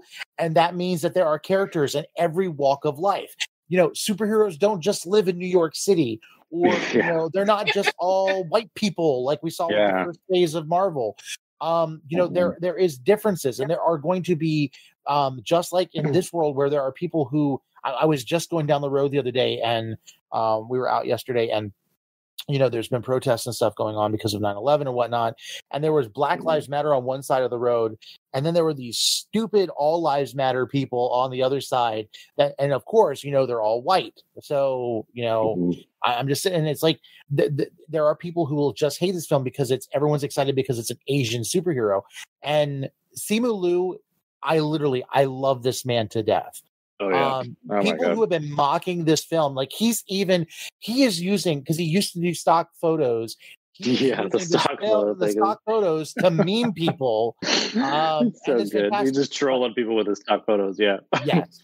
But going into the film, I was excited about figuring out what happened to Trevor Slattery because I knew after Mhm. uh, Phase Two, when we got the All Hail the King short one, Marvel one shot, that they had to have more with it. Like I know a lot of people were disappointed with Iron Man three because the Mandarin became this, you know, this actor that you know Trevor Slattery, which I love the character. I just didn't like that we didn't get a Mandarin, and Right, and then yeah. All Hail the King happened, and I was like, okay, th- this we're gonna see this down the road. They have to do something. Win this.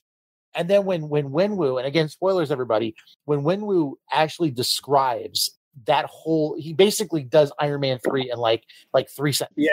yeah. yeah. And he he explains like a- whole Dinner conversation. yes and he's Yeah. talking about how yeah and they even they even gave this guy the name of like a chinese dish and like like they made fun of the name mandarin because yeah, he yeah, yeah. never ta- calls it. himself mandarin he just calls himself Wen, he's Wenwu and and Mhm. so and if anything he's just called master and and Yeah. you see this this this guy and at first i started to like understand him um like you, you have this guy that, that he's got he's lost a love his past came back to haunt him so of course let's let's like Mhm. continue my past and let's try to bring her back and i will tell you i did sit at one point in the film and when they're talking when they have the voice the first thought i had was wandavision at the end when she when wanda when scarlet witch starts hearing her children and i'm thinking what if what if what if um just like Wen was being called by his wife and the way they're talking about these these soul these soul suckers and everything else like what if what if it's mephisto? And and then I, when, when when you saw the creature at the end i was like okay you know what? I'm actually kind of glad it's not mephisto but i i had that moment in the theaters. Um Mhm. but you have you have this this child who grows up in this and there were a lot of flashbacks a lot of flashbacks in this film Mhm. and i almost Yeah. felt like there were too many at first and then i stopped back and thought about it and i'm like you know it was better to do flashbacks to do a whole origin story of like you know the first act is him as a kid and then he runs away Yeah, yeah, yeah. everything else but you have this your it's almost like you're you're katie his friend you're kind of like the other friend that's following along in the story and you're discovering as she's discovering and Yeah, and I, yeah, yeah. I, I liked how they did that and i think Awkwafina did a great job you know being that character and i loved how their relationship was platonic like he Yes. didn't have to have Yeah, same. love. they're just best friends Yeah. and i hope they keep Yeah, it that way I love that. Yeah, yeah, me Um, too. Yeah. so so i just i love that so ultimately i mean fantastic again I, I'm, I'm getting excited just thinking about it because i haven't really just talked through it with anybody because i've been trying to keep my mouth shut um but i i, I i'm i'm just i love this film i i found uh shang-chi as my favorite marvel superhero now at this point because iron man is gone and you know we're, we're probably not going to get him back in the in the iteration that we know because part of the reason why I loved him was Robert Downey Jr. and I love Simu Liu for the same reasons why I love Robert Downey Jr. He's embodying the character, and if you go and I, I'm I'm, I'm going to try to post a, a duet or, or whatever of it. Um, there is a there is a, a a video on TikTok showing the regimen that he started back in like 20, 2018 um, for like the last couple of years before the film came out. He was preparing himself for this. And I, I comment on the video. I'm like, Yeah. he basically became a superhero to become a superhero Oh and, man, yeah. and and I mean just just that a level of dedication, understanding not only that it was a good film, but what it meant to the Asian community just Mm-hmm. makes it that much more because it doesn't matter who you are, you're gonna love this film. Oh, yeah. Um, I think they used Trevor. I, I think they used uh, Ben Kingsley fantastically. Um, I, I can't believe that they made us love a creature that has no head or butt, um, I know. It's and and they Yeah, made has dragons believable. yeah. And I'm, yeah, yeah. I, I mean, before I say anything more about like the end credits or whatever, I'm going to stop there and we'll just when we give this the Right. wrap up, I'm going to you go. explain the, the the reasoning behind what the. Uh, well, that's the thing. There, there's so much we yeah. could say about this movie. Like we could do a whole show about this movie. I mean, it's- Exactly. I just, I love this movie. Yeah. Yeah. Um. So for me, this film was. I'm not going to equate it to Black Panther, but I'm going to do it in the sense that Mhm. of, of the hype around it and the meaning behind having the film have a, a Right. person of color being the lead. Mhm. Um, because honestly, if I'm being so honest, Shang-Chi is better than Black Panther. And that's only, and I feel like it's only because Shang-Chi wasn't rushed, and I feel like Black Panther was rushed. Um, because essentially they do have the same storylines, like Sins of the Father thing. Mhm. Oh yeah, yeah. Right. Rise Above It. It's very similar um storyline, obviously with some differences, but for me, Shang-Chi just uh it was a great ride. You know what I mean? Like I was I was interested from the beginning. Um Right. I wasn't bored, you know. I, like sometimes for Marvel, some Marvel movies, I'm, I'm bored for a minute. Like, like for, I mean, for a hot second, it'd be like five minutes, I'm bored, and then I'm like, then something happens, and I'm like, I'm fully in. Shang Chi, like I wasn't bored, like I was really, and maybe it's because it's we didn't we haven't had anything for a while, so, so like, I was very attentive. I was like I wasn't like drawn out from having like a movie a year or however it is, like you know something like that. But like, Yeah. I was very focused on who this character is, how this world is going to expand. Um, let me see who the real Mandarin is. Is he as bad as people say he is? Oh, he has a sister because Black Panther had a sister, but they only did so much with her. Mhm. This sister was like a like people did me dirty, so I struck out on my own, and I Yeah. some- she was like a badass character Mhm. which I, I, I thoroughly dig that. Like, it didn't just like it was just beautiful. It was just colors upon colors. Um, the integration of the culture, like so Western and Asian, like bringing that together Mhm. seamlessly, it was nice. Mm. Of course, everybody loves the um the uh uh um bus scene because Man. of course I mean, yeah, it's like, yeah, it speaks like the for greatest itself. thing ever. Yeah. Um, but I really love the fight between um Shang-Chi and his father because it, it gave me like a Zula and Zuko, uh, Zuko vibe Mhm. because of the colors. Like, oh, you know what I yeah, mean? yeah, Like, yeah. Uh huh. Um, but it was like it was done well. Like the action was amazing. Everything was seamless. Um, you, I wanted to go to uh, what is it called? Ta Lo, I believe it's pronounced like there. There, Mhm. I want Yeah, to yeah. go there. I want that to be real. Just like I want Wakanda Yeah. to be real. I want this place to be real. Totally. I Yeah, want yeah. to All the Pokemon? to Yeah. You know, I want to towards his family. You know what I mean? I want to meet his family. I want to yeah. see those. I want to meet those. Um, I'm assuming they, they are uh, tails is a descendant of these people. like, through, I right? like the three-tailed foxes or whatever they were. Like those beautiful. The dragons with the very human plain face. Like, excuse me. Like I- Those I horse wanna- dragons. Like, Yep. Yes, like I want to meet those. Like it was just, and I felt like they weaved everything together like nicely because I'm pretty much everything you guys are saying. Like, but it's just like Yeah. I was, for me to watch somebody as as distinguished as Ben Sir Ben Kingsley play this type of character, mhm. right? Who could think that a goofy character could elevate a movie? You Right. can if Sir Ben Sir Ben is playing the character because it's Did just exactly. Yeah, yeah, yeah. Did you hear what he said when he took this role back on? Like, like they, they were asking him, like, you know, what made you want to come and take this role? He actually said that in, in doing this role, he actually had a conversation with Trevor Slattery. Like, like he he, he was talking about how like in like Car- Trevor Slattery's character, like he was talking about it, and and and and just that duality with him. I think he loves his character as much as I think we love him. I think he does too because it's Yeah. like think about it though. It's a role where it's like I gotta learn Shakespeare. I ain't gotta be all like oh so You can just have fun. Yeah. have Oh fun. goodness, Like yes. I, I don't think actors of his caliber get to have fun because everybody's waiting for the next Right. Oscar moment that he's going to do, and, and Mark Yeah. just gave him a chance to like play Yeah, he- totally. he- I can see that. masterfully. Like I just love it. I will say I do miss Stanley being not being in this Right, film.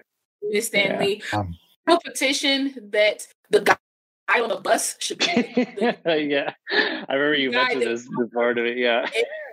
all the movies. He needs to be the new guy that He's- talks about all the movies. I'm not, he Yeah, should yeah. take. I'm not taking Stanley's place because nobody can, but he's already been established within his universe because he was. I believe he was in. Yeah, Winter he's been like in he was in yeah, Homecoming. he's been in like yeah, he was in he was the guy. He was the guy who told Superman, uh, Spider Man to do a flip.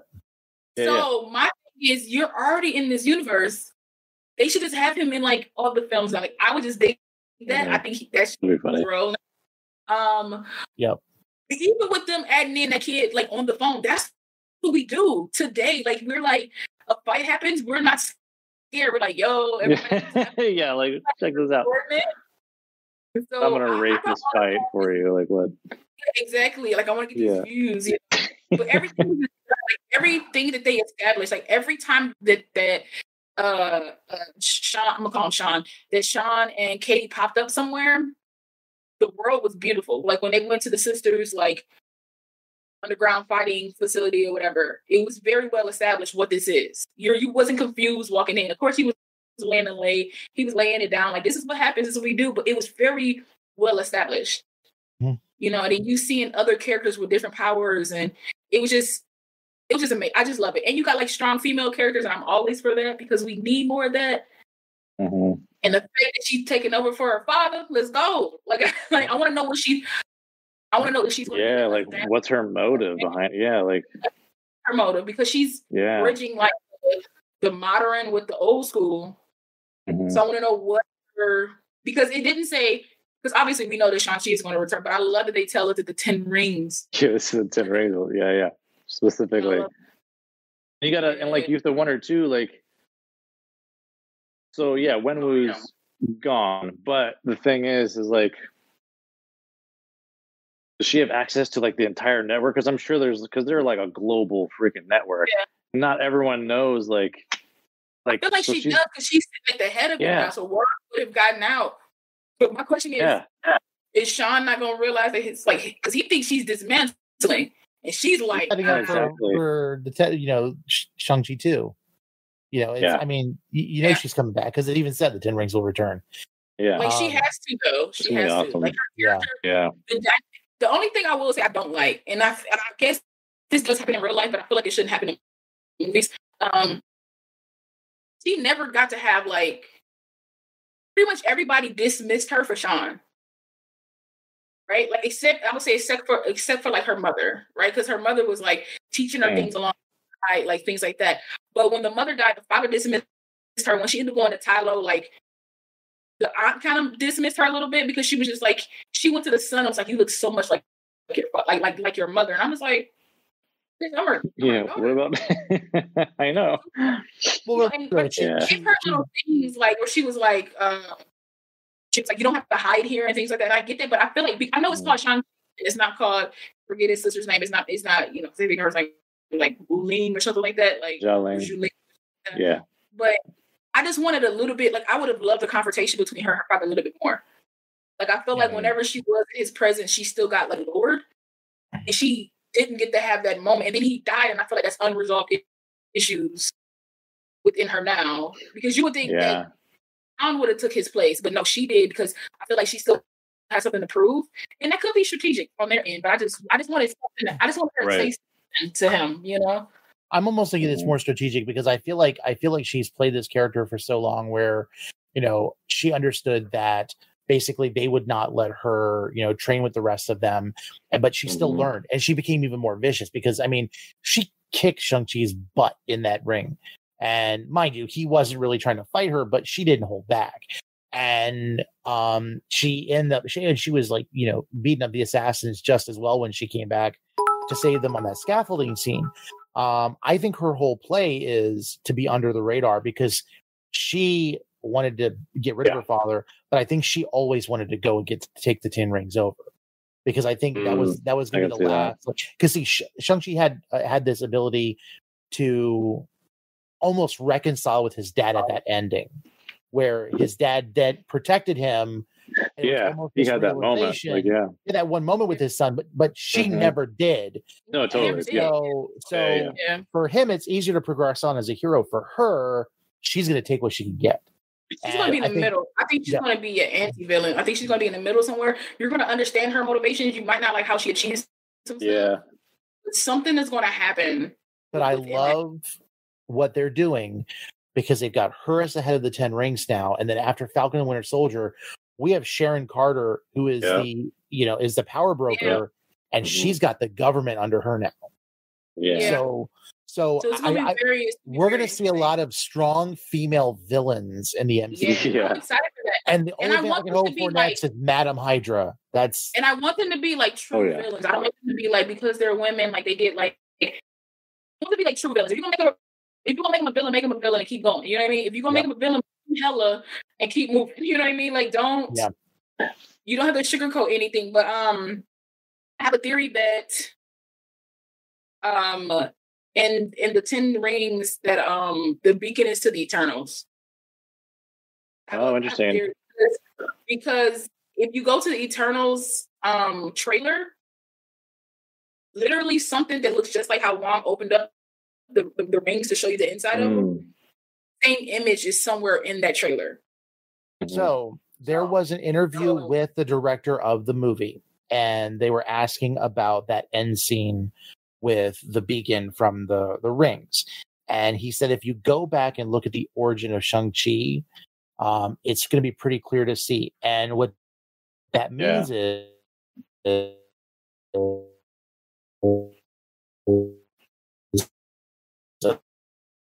I gotta, I gotta, I gotta remember the name because it keeps, and they're literally a, um, basically like a transforming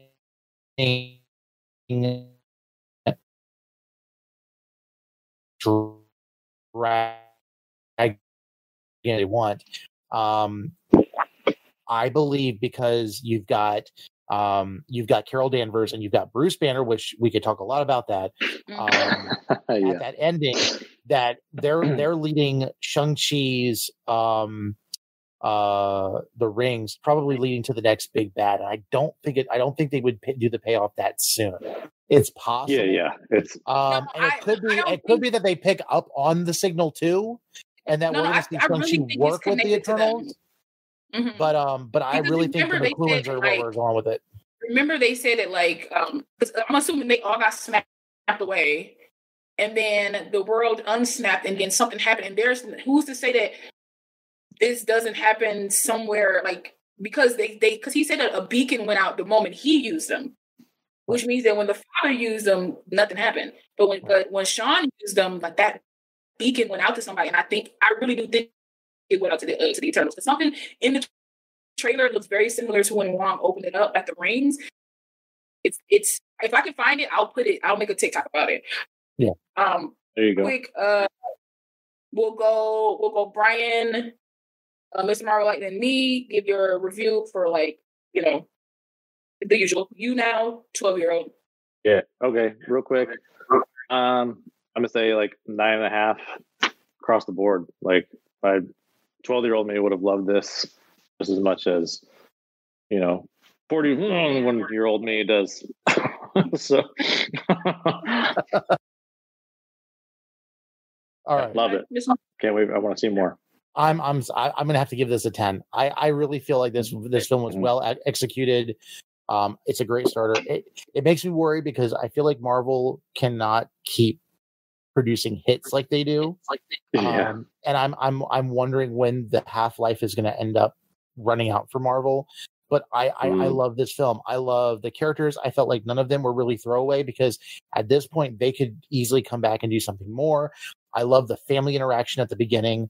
Um, uh, I loved how we we fell in love with Morris. I love how Trevor Slattery Yeah. he- you know how he he he saved himself from death but then ended up somehow in the in the matter of like whatever 10 years um you know since the first uh, since he was first uh, it's probably more like 7 or 8 um where he is you know able to speak Morris's like whatever his language, Language, understand yeah. him like like just the fact that he's becoming this character that it, it- he almost redeemed himself from what and I, I like him sober Yeah. I like him without drugs. I, I mean, he was fun with Mhm, drugs. Let's, mhm. let's face it, most people are.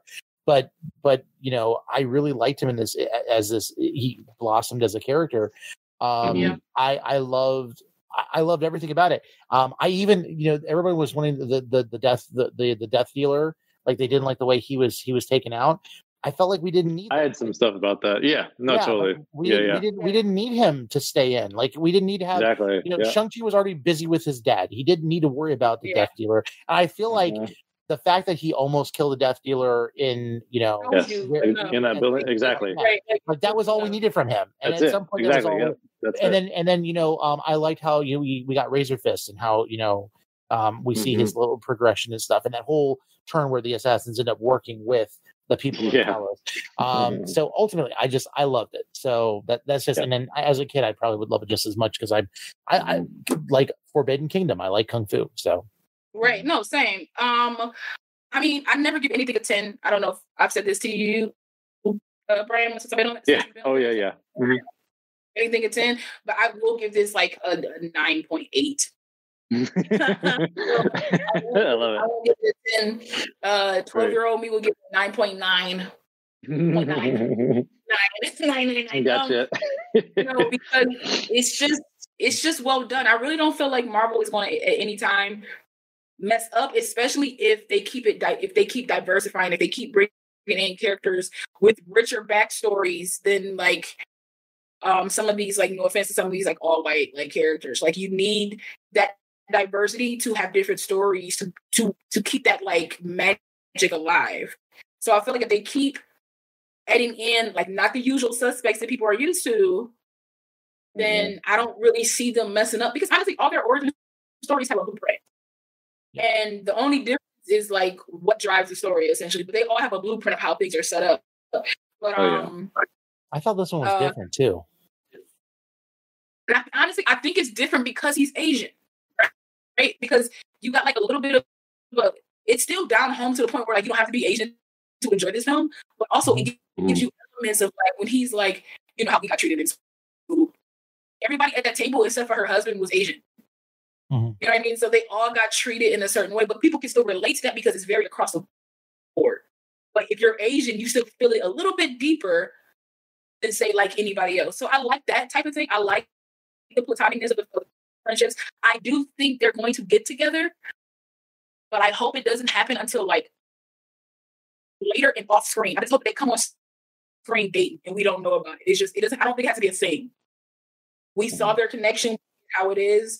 It doesn't have to be like a, a Sharon Carter cap type of thing where it's like a build up attention. We don't need that. You know what I mean? It's kind of like already established they love each other in a certain way. And if that progresses, they can like move on like nicely. But um this film was awesome. I can't wait. I want more. Yeah. Not Yeah. only is he funny, a human, but he's a brilliant actor. I think uh what's his name? Uh Superbrand kept advocating for him to be the next Bond, which I'm Yeah. all for. I think Bond needs to diversify as well. it's a I always Yeah. wanted Idris Idris Elba I- as Bond. That was like my thing Yeah. for a while. no, I want I want Idris I want Idris Something. Something. Yeah. um I mentioned that but too yeah, in but that video. I want that too. But um, yeah, Hmm. this is but this is our you know city free place where um Yeah. Sean and I would put a thumbs up so that Smitty knows. And girl, I'm gonna delay so good. you know a little bit that I'm coming back soon. And I'm going to say this, and this is this is not when snippets gets on. This is not going to be an issue. You know, there a lot of Mandarin people were concerned because of some of the translations because it didn't hit as well in English translation.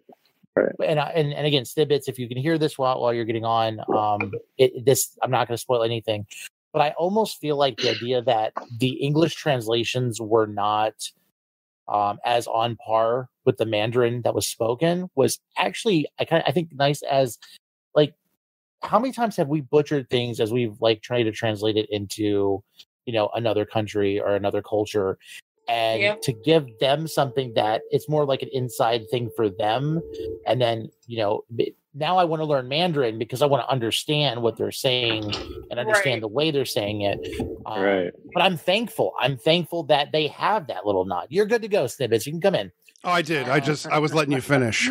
So I just wanted to make sure, you know. Any spoilers. Yeah. And I and I you guys are awesome for for making sure that I don't jump back in on spoilers. That's that's amazing of you guys. Um and it worked well. That's the best thing about diversifying films is that it it opens you up to wanting to know more about a culture and maybe learning some stuff that you probably wouldn't have learned if you were exposed to it. I would say First, oh, sorry. woke thing, a thing. Right. The times that I have been most uh, changed in my life when I were when I was the most uncomfortable and experiencing new things. Yep.